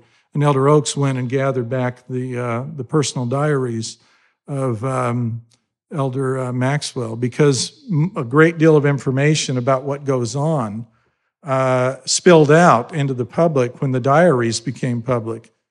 Seeking deep to hide their counsels from the Lord, and their work shall be in the dark, is exactly what the authorities of the LDS church now do. It is exactly a description of the hierarchy of Mormonism. Put your budgets online. Disclose your revenue. Show us what you do with the poor. Don't hide. We don't even know what the revenue is. Seek deep to hide their counsels from the Lord. Their work shall be in the dark indeed, and the blood of the saints shall cry from the ground against them. They have all gone out of the way. They have become corrupted because of pride because of false teachers and false doctrine. Their churches have become corrupted and their churches are lifted up because of the pride. They are puffed up. They rob the poor because of their fine sanctuaries. They rob the poor because of their fine clothing. They persecute the meek and the poor in heart because in their pride they're puffed up. They wear stiff necks and high heads, yea, and because of pride and wickedness and abominations and whoredoms. They have all gone astray, save it be a few who are the humble followers of Christ. Nevertheless, they are led that in many instances they do err because they are taught by the precepts of men. The dedication of the first book I wrote uh, the um, second comforter, conversing with the Lord through the veil, was dedicated to the few who are the humble followers of Christ. And it cited this verse. Some people say, well, he was, you know, enlightened at one point, and then he fell victim to a dark and evil spirit, and now he's an apostate. I'm closer to the Lord at this moment than I've been at any time when I was a member of the church. I know His will more today, and I understand it better than I've ever understood it before. It is not a different spirit than the one that brought me into the church, and it is not a different spirit than the one that animated the second comforter conversing with the Lord through the veil. At the time I wrote that, I was keenly aware of the fact that from among us, there were only a few who were the humble followers of Christ. And I understood that we were nevertheless led, that in many instances we err. Working within the system, I did everything I could to preserve the doctrine, to preserve the truth, to testify of Christ, to teach the precepts, to remember the covenant. I would still do that today if I were left alone by them. Clearly, those of you who think I'm a rebel don't get it. God knew exactly what he was doing. I would have taken a bullet for Spencer Kimball. I was among the most devoted of Latter day Saints. I viewed the church as a source that had rescued me from a life that was headed into something terrible. I had friends I grew up with who became alcoholics, drug abusers, um, whose lives were in tattered ruins. One of my one of my good friends in elementary, junior high, and high school died, uh, stopped his heart with cocaine abuse when he was 26. The LDS Church introduced me to a form of cleanliness in living that I have nothing but high regard for. And if every one of you choose to remain active in the LDS church while you do these other things, you won't hear me complaining or criticizing. You'll hear me praising. It's a community trying to do good, but they are led that in many instances they do err. And you should not go partake of that. Accept whatever is good and hold on to whatever is good. But seek for something higher and better. These are the kinds of precepts. Hearken to our precept. Hear my precept. Hear my precept. This is where we get into all of the mischief. The, the precepts, if they're not true, are not worth having. And it is the doctrine above all that saves. Go to Isaiah chapter 29. This is beginning at verse 13. Wherefore the Lord said, For as much as this people draw near me with their mouth, and with their lips do honor me, but have removed their heart far from me, that's where the Holy Ghost must reside, in your heart. And their fear toward me is taught by the precept of men. You better stay in line. You better get approval. If the bishop hasn't authorized that, you're being, what you cannot pass the sacrament in your, you're an apostate. You're just an apostate. Fear taught by the precepts of men. Be free. Be free. Therefore, behold, I will proceed to do a marvelous work among this people, even a marvelous work and a wonder, for the wisdom of their wise men shall perish, and their under, the understanding of their prudent men shall be hid. Their precepts are nonsense, and they don't save, and they change from handbook to handbook and leader to leader. It is so unstable a reed that if you lean on it, it'll break and pierce your hand, to use Isaiah's analogy. Now, let me remind you of what precepts, false precepts, include, because um, this is an example Christ gives. And the Pharisees came to him and asked him, Is it lawful for a man to put away his life? This is, um, I don't know, somewhere in the New Testament. I, I photocopied and put it in my book, and I didn't write down the site. So you're just going to have to trust me and use a word search when you get home to find out where this is at. And the Pharisees came to him and asked him, Is it lawful for a man to put away his wife, tempting him? And he answered and said unto them, What did Moses command you? And they said, Moses suffered to write a bill of divorcement and to put her away. And Jesus answered and said unto them, For the hardness of your heart he wrote you this precept. But from the beginning of the creation, God made them male and female. And for this cause shall a man leave his father and mother and cleave to his wife, and they twain shall be one flesh. So then they are no more twain, but one flesh. What therefore God hath joined together, let not man put asunder. And in the house, his disciples asked him again of the same matter. And he said unto them, Whosoever shall put away his wife and marry another committeth adultery against her. And if a woman shall put away her husband and be married to another, she committeth adultery. This is Christ talking about a false precept, the false precept being divorce. One of the reasons why the wife should sustain in order for a man to be worthy, and one of the reasons for the comments that were made in St. George, are um, because that is a false precept. And I have to tell you, if you've read the Second Comforter, you know that I had a wife divorce me. And you know that I viewed myself as an absolute failure. I was still worthy for a temple recommend but I had the words of um, uh, President McKay echoing in my mind.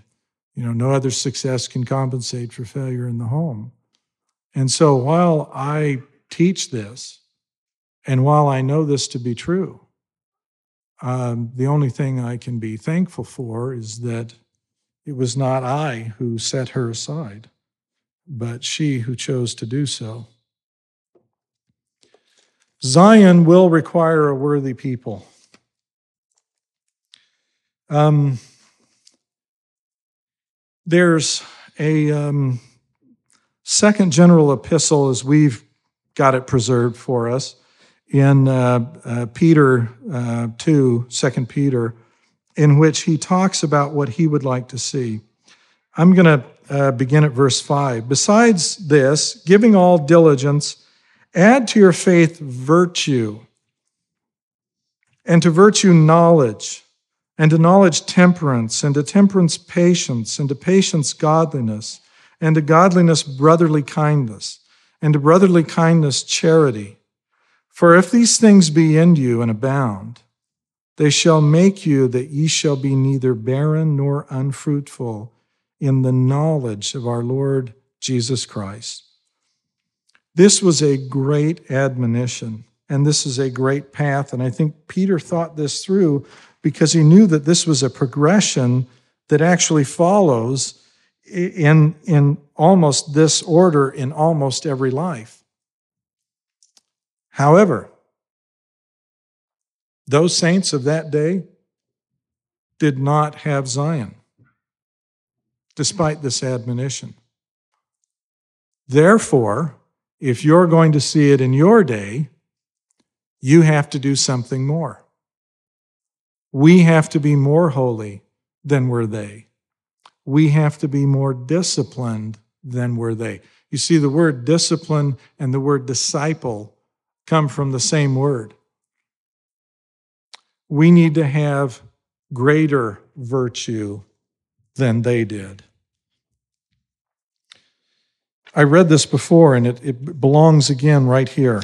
Um, this is Joseph Smith writing from confinement in uh, Liberty Jail. This is after Joseph has been confined in the Liberty Jail and had months of opportunity to reflect upon what it was that had gone on among the saints while he was still free and living among them. The things of God are of deep import, and time and experience and careful and ponderous and solemn thoughts can only find them out. Thy mind, O man, if thou wilt lead a soul unto salvation, must stretch as high as the utmost heavens and search into and contemplate the darkest abyss and the broad expanse of eternity. Thou must commune with God. How much more dignified and noble are the thoughts of God than the vain imaginations of the human heart? None but fools will trifle with the souls of men. How vain and trifling have been our spirits, our conferences, our councils, our meetings, our private as well as public conversations. Too low, too mean, too vulgar, too condescending for the dignified characters of the called and chosen of God. Don't waste your time when you're with one another. Learn, study, testify, search the scriptures.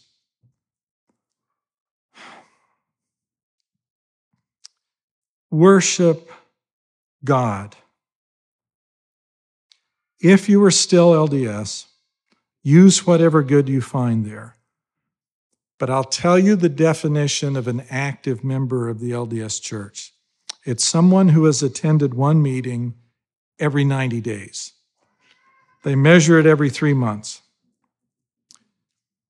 And they only report churchwide activity based upon two quarters that quarter which has Easter in it, and that quarter which has Christmas in it. And if anyone comes to one meeting during that time period, that quarter, they're considered active and will not become inactive until more than 90 days has passed. Therefore, activity rates are skewed and overstated. The LDS Church claims it has approximately 16 million members. Activity, they claim to be somewhere between four and five members. That's less than 33% of the church in activity rates.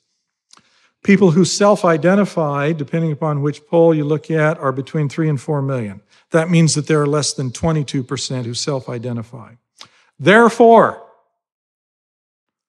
the greatest majority of Latter day Saints don't support the church or its programs. Follow the majority, stay with the majority.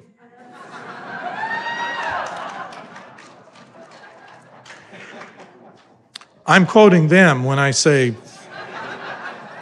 follow the majority.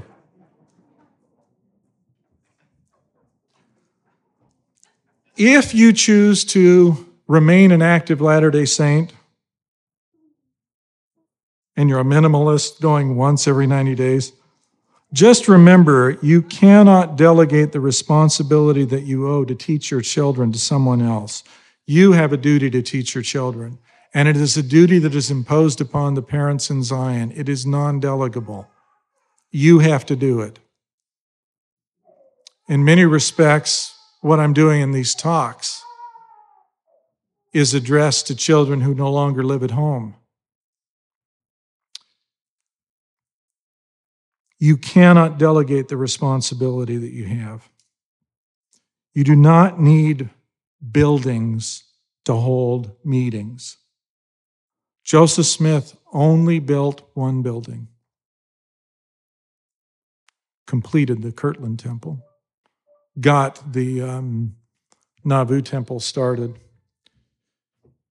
Joseph Smith only built a temple. Tithing is for the poor. It is not designed to pay for a professional clergy class. If we have no buildings, more money can go to assist with the needs of people in this day and in this economy, anything that can be done to assist with the poor is a good thing. If Joseph Smith were here today, looking at the Latter day Saint Church, he would have, and I'm quoting from his last vision, no desire to live upon it in its present state.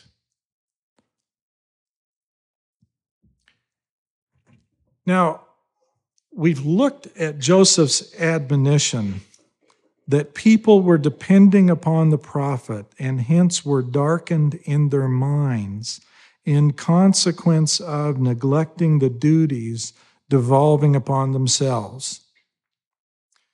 Ask yourself this if Joseph Smith had it all to do over again, and if Joseph Smith had no desire to live upon it in its present state and wanted to avoid the problem that darkened the minds of those he left behind, how could you go about accomplishing that? I mean, there seems to be one very obvious conclusion refuse. Just refuse to do so if he handicapped us by taking too much on himself, and we refuse to not handicap him, then the best thing would have been if he'd kept riding when he crossed the Mississippi River with Hyrum and he had his horse, he should have just kept riding to the Rocky Mountains. The weak things are always preferred by God because it requires faith for the weak things to succeed. It's only when you're placed in the most vulnerable spot that you realize that you've got to rely on God. And the only way that you can become strengthened is if you rely on God and not some man. Because when you de- depend upon a man, what you do to that man weakens him as well. The, the, it is by sad experience we learn that when men get a little authority as they suppose, they will immediately begin to do things that are inappropriate. I'm personally tired of all, all the, the, the sex and all of the wealth and all of the abuse and all of the nonsense that has gone on in the name of religion by people claiming that they ought to be respected as some giant freaking priesthood key holding omnicompetent buffoon. I'm tired of that. I don't want any more of that. I've had enough. And that's what you get when you submit to the rule of a man. But when you submit to the rule of God and you place yourself in a position in which you must be dependent upon Him, every one of you realize your own weakness. Every one of you has to grapple with the uncertainty. Is this right or is this wrong? Every one of you has to grapple with the fact that in answer to some questions, there is silence and you're forced to choose. And if you choose right, you don't know that you chose right because he refused to tell you. And then you act in reliance on that, going forward only later to be told, if you'd made the mistake, I would have corrected you. But you needed that experience. God answers prayers. And sometimes he forces you to make choices. And very often, I can't tell you how often, very often, I make the wrong choice. I, it's almost like I got a compass pointing south. I don't know what the deal is there. I choose wrong, and then I get an answer. But I got an answer because I made a mistake. I have no clue, other than the fact that I was so converted and faithful to the LDS church, why the Lord would have chosen me to accomplish what He's accomplished. Because I sincerely believe that most of you here are just genuinely better people than I am, and that I have nothing but weakness to offer. Weak things are used by God because that requires faith. And faith requires that we have a correct belief and then that we take action. That's from the lectures on faith. A correct belief, and then we take action. If you're converted to everything that is said in this meeting today and in all nine of the preceding sessions of this one talk, and you do not take action, then you do not have faith. But if you do take action, then you will receive the reward from your faith. Do not rely on man. You need to baptize because the LDS Church no longer preaches the doctrine of Christ, but they have added to it the commandments of men. In the baptismal interview, the second question that is asked is Do you believe that, bracket, current church president, close bracket, is a prophet of God? What does this mean to you? You can find that on page 206 of Preach My Gospel. As a condition, therefore, today of being baptized into the LDS church, you must offer up as a catechism your confession that the current church president is a prophet of God and explain what that means to you. This has been added and therefore does not conform.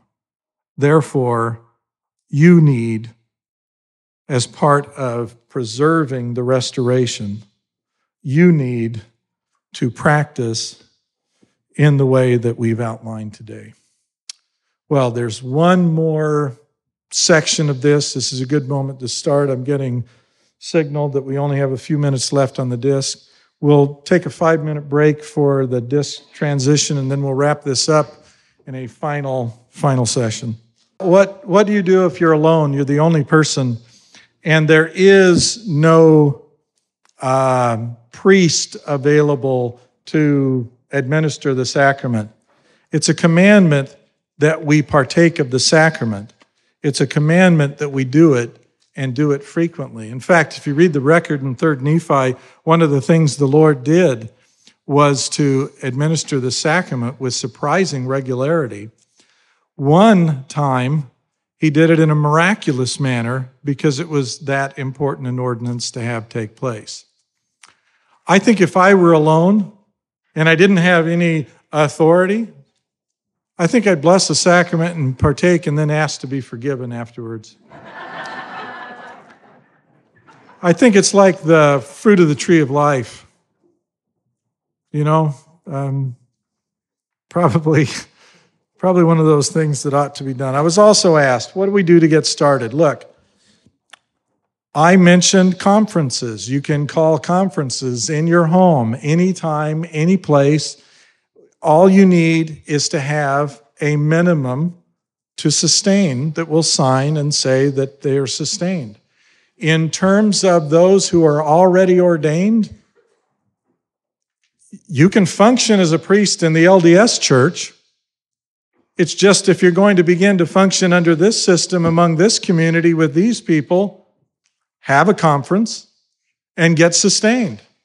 You don't need to be reordained if you were ordained before April of 2014. If you were ordained after April of 2014, I don't care if you got ordained in the LDS church or not. You should get ordained as a consequence of these proceedings among this community with any group that has the required number in order to create the vote necessary and to have the signatures to prove it. There is nothing special about us yet. But there can be. We do not need numerous temples, but we will need one to which Christ can come. We do not need to perform endless work for the dead until after there has been a covenant made for us. We must be first connected. Only then can we do something to liberate them. I've written so much on that, I won't repeat it. There is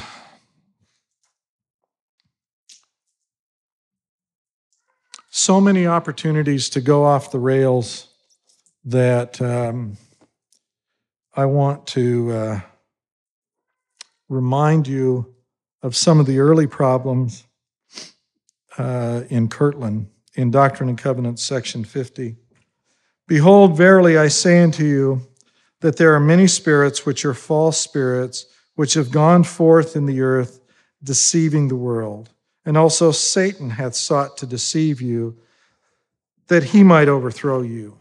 Behold, I, the Lord, have looked upon you and have seen abominations in the church that profess my name. But blessed are they who are faithful and endure, whether in life or in death, for they shall inherit eternal life. But woe unto them that are deceivers and hypocrites, for thus saith the Lord, I will bring them to judgment. Behold, verily I say unto you that there are hypocrites among you who have deceived some, which has given the adversary power. But behold, such shall be reclaimed. Not the hypocrites. He's going to reclaim those that are deceived. But the hypocrites shall be detected and shall be cut off, either in life or in death, even as I will. And woe unto them who are cut off from my church, for the same are overcome of the world. Wherefore, let every man beware, lest he do that which is not in truth and righteousness before me. And now come, saith the Lord, by the Spirit, unto the elders of his church, and let us reason together that you may understand. Let us reason even as a man reasoneth, one with another, face to face. Now, when a man reasoneth, he is understood of man, because he reasoneth as a man. Even so will I, the Lord, reason with you, that you may understand. Wherefore, I, the Lord, ask you this question Under what were ye ordained? To preach my gospel by the Spirit, even the Comforter, which was sent forth to teach the truth. And then receive ye spirits which you could not understand, and receive them to be of God, and in this ye are justified? Behold, ye shall answer this question yourselves. Nevertheless, I will be merciful unto you. He that is weak among you hereafter shall be made strong. Verily I say unto you, he that is ordained of me and sent forth to preach the word of truth by the Comforter, in the Spirit of truth, doth he preach it by the Spirit of truth or some other way? And if it be some other way, it's not of God. And again, he that receiveth the word of truth, doth he receive it by the Spirit of truth or some other way? If it be some other way, it's not of God. Therefore, why is it that ye cannot understand and know? That he that receiveth the word by the Spirit of truth receiveth it as it is preached by the Spirit of truth. Wherefore, he that preacheth and he that receiveth understand one another, and both are edified and rejoice together. And that which doth edify is not of God, and is darkness. That which is of God is light, and he that receiveth light and continueth in God receiveth more light, and that light groweth brighter and brighter until the perfect day. And again, verily I say unto you, and I say it that you may know the truth, that you may chase darkness from among you. He that is ordained of God and sent forth, the same is appointed to be the greatest, notwithstanding, he is the least and the servant of all. This is what we should be. This is how we should teach. This is how we should edify one another. This is how we should be preparing our children. This is what we should lay hold upon truth, light, understanding, edifying, growing in knowledge of the principles of truth. You should not waste another three hour block of time fiddling around with nonsense because you don't have permission from God to do that. Preach the principles. And if you don't think you know enough to do anything else, get together and read the scriptures out loud. In the early church, when they, in this dispensation, when they got together, one of the things that they regularly did was they got together and everyone prayed in turn. Everyone prayed. And the meeting would last until all had prayed. I called it a prayer meeting, oddly enough. One of the early brethren didn't like that. He, he, he didn't feel like he could pray vocally around other people. And there's a section of the Doctrine and Covenants admonishing him in a revelation that he needs to pray. If you don't have any wisdom to impart to one another, get together and pray. Get together and read the scriptures. But don't get together and read out loud out of any recent publication from Deseret Book. Um, if we are going to begin again, it must be in conformity with the doctrine of Christ. It must be taught by the Spirit of truth, and it must follow the pattern that was given in Kirtland um, for us to follow. Now, having said all that, let me read to you some things which the Lord said concerning this moment. Because he's talking about an event that will happen. This is from Matthew chapter 22, beginning at verse 2. The kingdom of heaven is like unto a certain king which made a marriage for his son and sent forth his servants to call them that were bidden to the wedding. And they would not come. Again, he sent forth other servants, saying, Tell them which are bidden, Behold, I have prepared my dinner. My oxen and my fatlings are killed, and all things are ready. Come unto the marriage. But they made light of it and went their ways, one to his farm, another to his merchandise. And the remnant took his servants and entreated them spitefully and slew them. But when the king heard thereof, he was wroth, and he sent forth his armies and destroyed those murderers and burned up their city. Then saith he to his servants, The wedding is ready, but they which were bidden were not worthy. Go therefore into the highways, and as many as ye shall find, bid to the marriage. So the servants went out into the highways and gathered together all, as many as they found, both bad and good.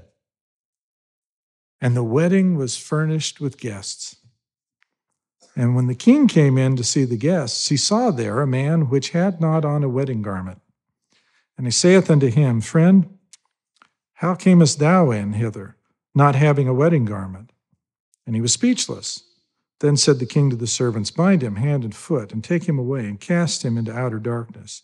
There shall be weeping and gnashing of teeth, for many are called, but few are chosen. Now, several things about this. This is one of those places in Scripture in which remnant is used in a negative way. A remnant.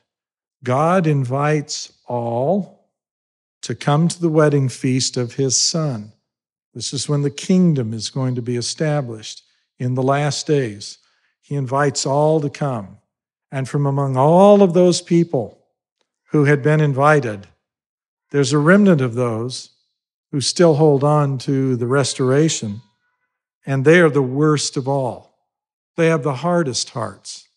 They are the ones who will not come. And after the Lord deals with them, then he goes out and invites everyone to come. Everyone. Come in. And included among those that are inv- invited in are as many as they found, both bad and good. They're all invited to come in. And there's no excluding the bad speaking after the judgments of this world. Bad people get invited in. And when they come and when they arrive, it's not whether they're a bad person or a good person that determines whether they get to stay or not. It's the presence or absence of a wedding garment.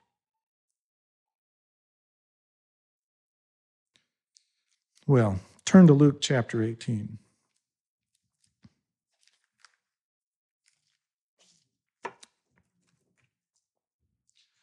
This is Luke chapter 18, beginning at verse 10. Two men went up into the temple to pray, the one a Pharisee, the other a publican. The Pharisee stood and prayed thus with himself God, I thank thee that I am not as other men are, extortioners, unjust, adulterers, or even as this publican. I fast twice in the week. I give tithes of all that I possess. And the publican, standing afar off, would not lift up so much as his eyes unto heaven, but smote upon his breast, saying, God be merciful to me, a sinner. I tell you, this man went down to his house justified rather than the other. For everyone that exalteth himself should be abased, and he that humbleth himself shall be exalted didn't matter that he was a bad man. It didn't matter that the other was a good man. I tell you, at the wedding feast, it would be the publican who wore the wedding garment. The first wedding garment, if you want to call it that, is the original garment that was given to Adam and Eve in the garden to cover their nakedness and to cover their shame before God, all of which is an allegory the, the covering required the sacrifice of an animal to teach them the principle of sacrifice and to foreshadow the death of our Lord that would be required in order to restore us back to um, the state before God. And so, what the covering given to Adam and Eve in the garden represented was the sacrifice of our Lord. It was our Lord's atoning sacrifice, which makes it possible for us to be covered so that our shame is no longer there. Instead, God looks upon the righteousness of his Son who has clothed us and not upon our own guilt and our own weakness and our own shortcomings. He beholds the image of his Son in the garment that we have put on. And so it is that in the wedding feast to which people are invited, the first who got invited would not come. But even the bad ones, even the bad ones who are out in the byways, even the ones, there's, there's about 13 million inactive Latter day Saints. There's a lot of bad ones out there who are only kept from the truth because they haven't heard it yet.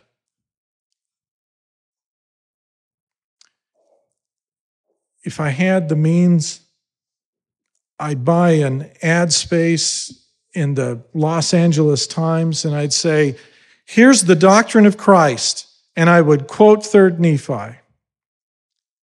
And I would say afterwards, if you believe this doctrine and you want to be baptized and get the Holy Ghost, meet me at and I would put a location. And I would hope that included among those who came would be gang members, any inner city people who, who live lives of desperation and violence, who want a way out. Can you imagine what would happen if you sent someone back into an abusive neighborhood clothed with the power of repentance and the Holy Ghost?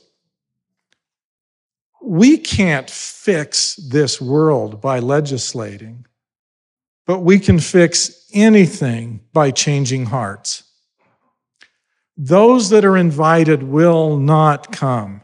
They'll even abuse those who try to take them in. But there are plenty of folks in the byways who are only kept from the truth because they don't know where to find it. This is your responsibility. This is your work to do. This is the day in which these things need to be done. Oddly enough, in our own day, in our own day, the Lord tells a slightly different version of exactly the same stuff prophesying how it's going to happen among us in our day. Go to Doctrine and Covenants, section 58. This is talking about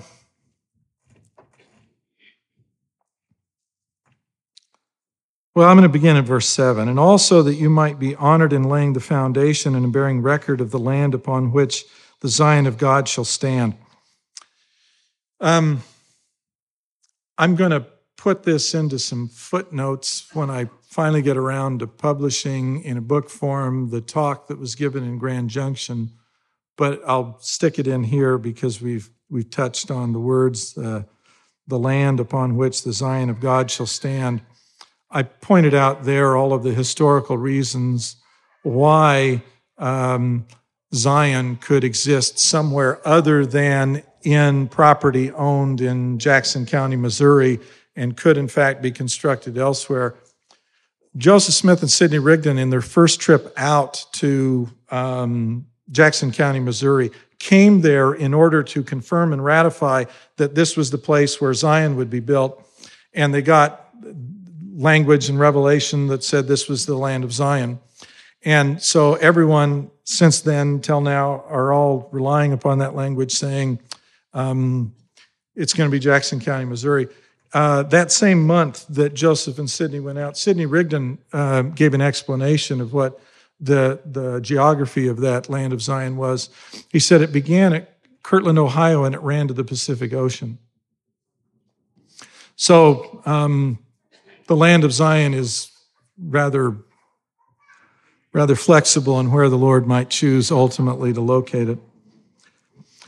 So there's going to be some land where Zion will stand, and also that a feast of fat things might be prepared for the poor. So the feast, the feast that is being prepared, has a highly specific audience in mind in the Revelation. It's the poor. Yea, a feast of fat things, of wine on the lees, well refined, that the earth may know that the mouths of the prophets shall not fail yea, a supper of the house of the Lord, well prepared, unto which all nations shall be invited. First, the rich and the learned, the wise and the noble. And after that cometh the day of my power. Then shall the poor, the lame, and the blind and the deaf come in unto the marriage of the Lamb and partake of the supper of the Lord, prepared for the great day to come. Behold, I, the Lord, have spoken it. Did you get that? First, they invite the rich, and then the learned, and the nations shall all be invited the wise, the noble. Doesn't say they enter in. Doesn't say they'll partake. It was prepared, after all, for the poor. And the people who will enter in, who do finally make it into Zion, where they get to partake, then shall the poor, that's who it was prepared for, the lame, the blind, and the deaf come in unto the marriage of the Lamb and partake of the supper of the Lord, prepared for the great day to come. Every time you partake of the sacrament, it's a reminder of the promise that there will at last be some great wedding feast. It's not just in remembrance of the blood and of the body, but it's also a preliminary to the final feast that the Lord intends to offer. Well, who are the rich? Who are the learned? Who are those that are presently considered wise? And who are those that make the claim that they are the noble, the elect? They do not enter into the wedding feast in Zion. And who is it that is the poor? Who is it that is derided, even in today's vocabulary, and accused of being lame? Who is it that is considered to be blind and misled? Who is it that is referred to as being deaf because they cannot hear and respect all the great wisdom that pours forth from these empty cisterns, having nothing but drivel to offer, quoting one another endlessly, as if one misled man on a false path can offer light to a fool following after him. I hope we are the poor. I hope I am speaking to the lame I hope you are counted among those that are considered blind. And I hope that you have ears not for what any man has to say, but for what the Spirit alone has to confirm to you. I hope you're deaf to everything in this world, but have ears for what our Lord has to say. This is the day in which, at long last, it is possible for what God intended to happen before his return to actually begin. The gospel is not supposed to be merely a record of how God dealt with other people at another time. Joseph Smith talked about how we can't read the words of an old book and then apply those words in an old book that were meant for someone else at some other time to us and then restore ourselves back to God's grace. That is just as true of the revelations given in the days of Joseph Smith as it is true of the revelations given in the New Testament.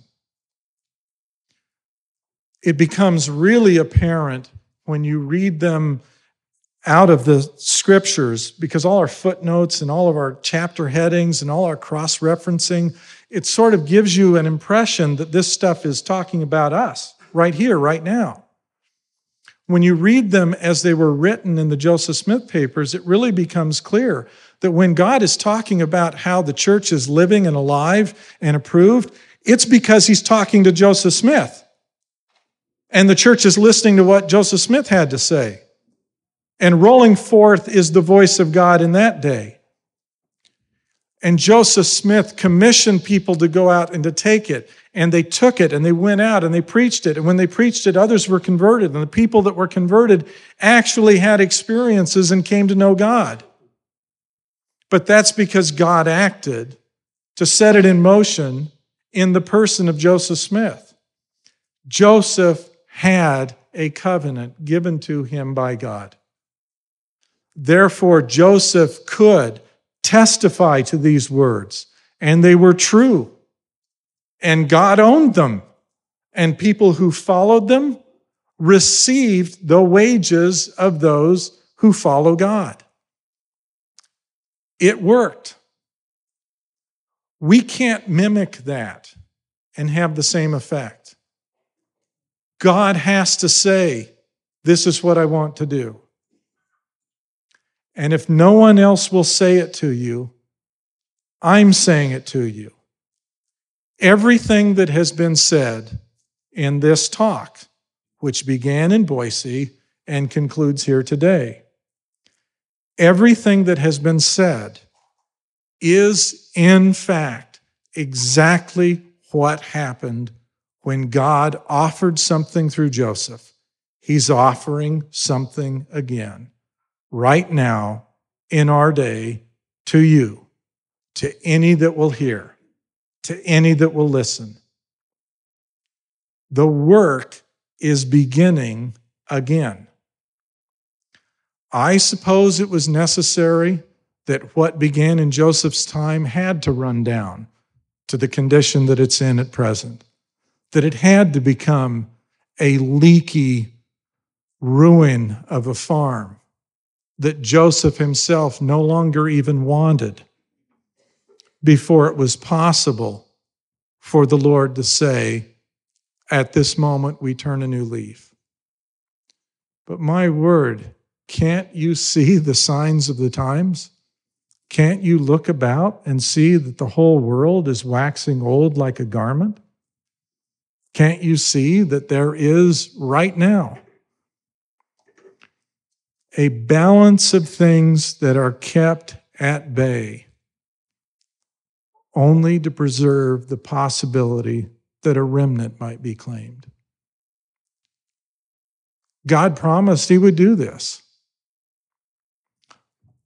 Until today, I really haven't done anything more than read scriptures and bear testimony to you that they're true.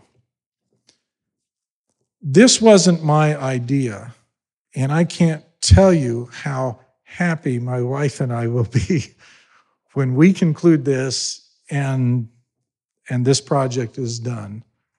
There'll be some this transcript and there'll be I'm going to edit them all and put them into a book and the book, in order to be readable, has to have run on sentences and grammar and everything fixed. So it has to be readable in its own way. So there's that still left to do. But, but the project and the labor and the work that needs to be done is you. If, if you don't lay hold upon this, if you don't move this forward, if you don't rise up, then I suppose he'll find another people. But you ought to allow yourself to be found. And you ought to allow yourself to be numbered among those who choose to have that gospel live again. The gospel shouldn't be the words of an old book. The gospel should be alive in you, rolling forth with new vigor. Every day, a revelation of his involvement in your life and in the lives of those around you. I know it's not easy to um, let yourself um, stand out. Uh, it's for some of us, it's really unpleasant. Um, I'm a trial lawyer, but you have to understand that what that means is I'm usually engaged in an intellectual fight in a room with six or seven people in it. If we have a jury, we may have up to 18 in the room. What I do, I don't do in front of big crowds. And this is not a, uh, a pleasant thing for me. I enjoy the law. I particularly enjoy appellate argument because there it's just a three judge panel or uh, five judge panel, depending on which court you're in. It's just a small intellectual undertaking in which you're trying to reason something through. This is not pleasant for me, but I suppose that what you're being asked to do will be even more unpleasant for you because all of you have your families, you have your friends, you have your neighborhoods, and you have your wards. And many of you are faithful members of the church, and I commend you for that. And I wouldn't, I wouldn't want to be the source of, of creating a problem there. But the Lord has in his mind a way of doing things in which, if we follow the pattern, we get authority from Christ. We may get ordained by a line of authority that comes down from another man laying hands on our head, but authority to activate that comes from heaven by the voice of God. If you follow that pattern, the fruits will follow. Whether or not these talks make any difference at all does not depend upon how well I've spoken at these things. They depend entirely upon what you now do. If there is any fruit to be borne, the fruit of that is not me talking or CDs or a book ultimately. That's not the fruit.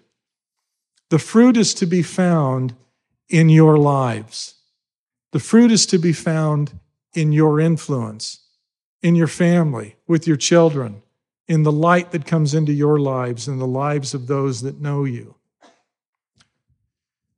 This process can be so informal that when we conclude today, if there's still time left, Everyone who wants to can call themselves a conference and begin doing some things right now today. It's that informal. There's at least seven women here. And some of you brought your wives. That'll teach you for not bringing her. brought mine. Let me end by testifying to you that however improbable or unlikely all of this may seem to those of you who spend any time at all thinking about this, it was just as improbable when John was baptizing. It was just as improbable when Christ taught. It was just as improbable when Joseph Smith said, I saw a vision. I knew it. I knew God knew it. I couldn't deny it, neither dared I do it. It may seem improbable, It's true. Now, in order to conform with the burden that has been laid down, I need to turn time over to Keith Henderson. Keith, if you'll come up, because he has something which he necessarily uh, must add as part of all this. So, Keith, it's all yours.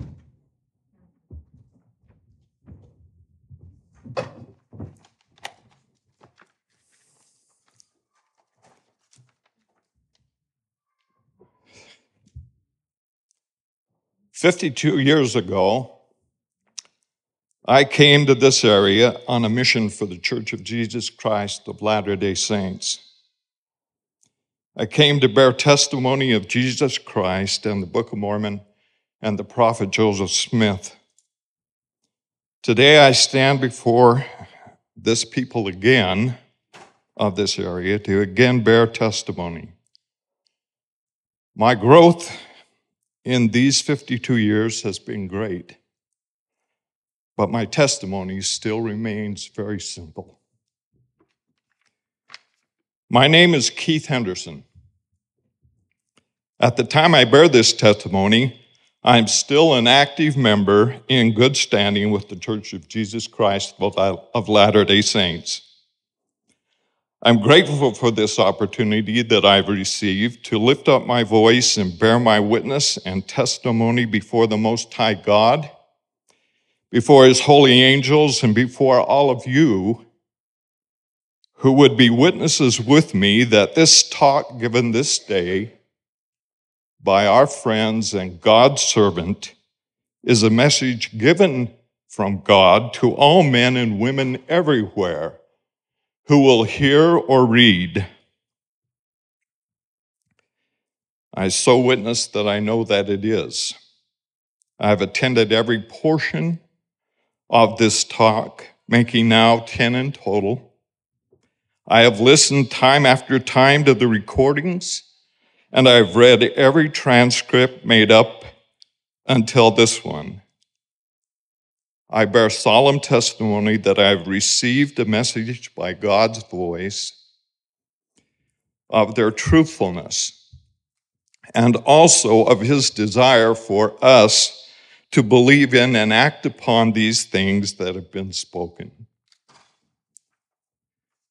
I stand as another witness with Denver in the law of witnesses that these things are true, and I expect to be held accountable for this in the days and the eternity to come before God and my Father and to all men. I bear this testimony humbly and solemnly, but in the power of the most holy priesthood. In the name of the Father, and of the Son, and of the Holy Ghost. Amen. We hope you enjoyed this lecture by Denver Snuffer. For more information, including complete transcripts of all of Denver's lectures, please visit restorationarchives.com. If you would like to hear more great lectures like this one, please take a moment to subscribe. Just search for Light and Truth in your favorite podcast app. Thanks for listening.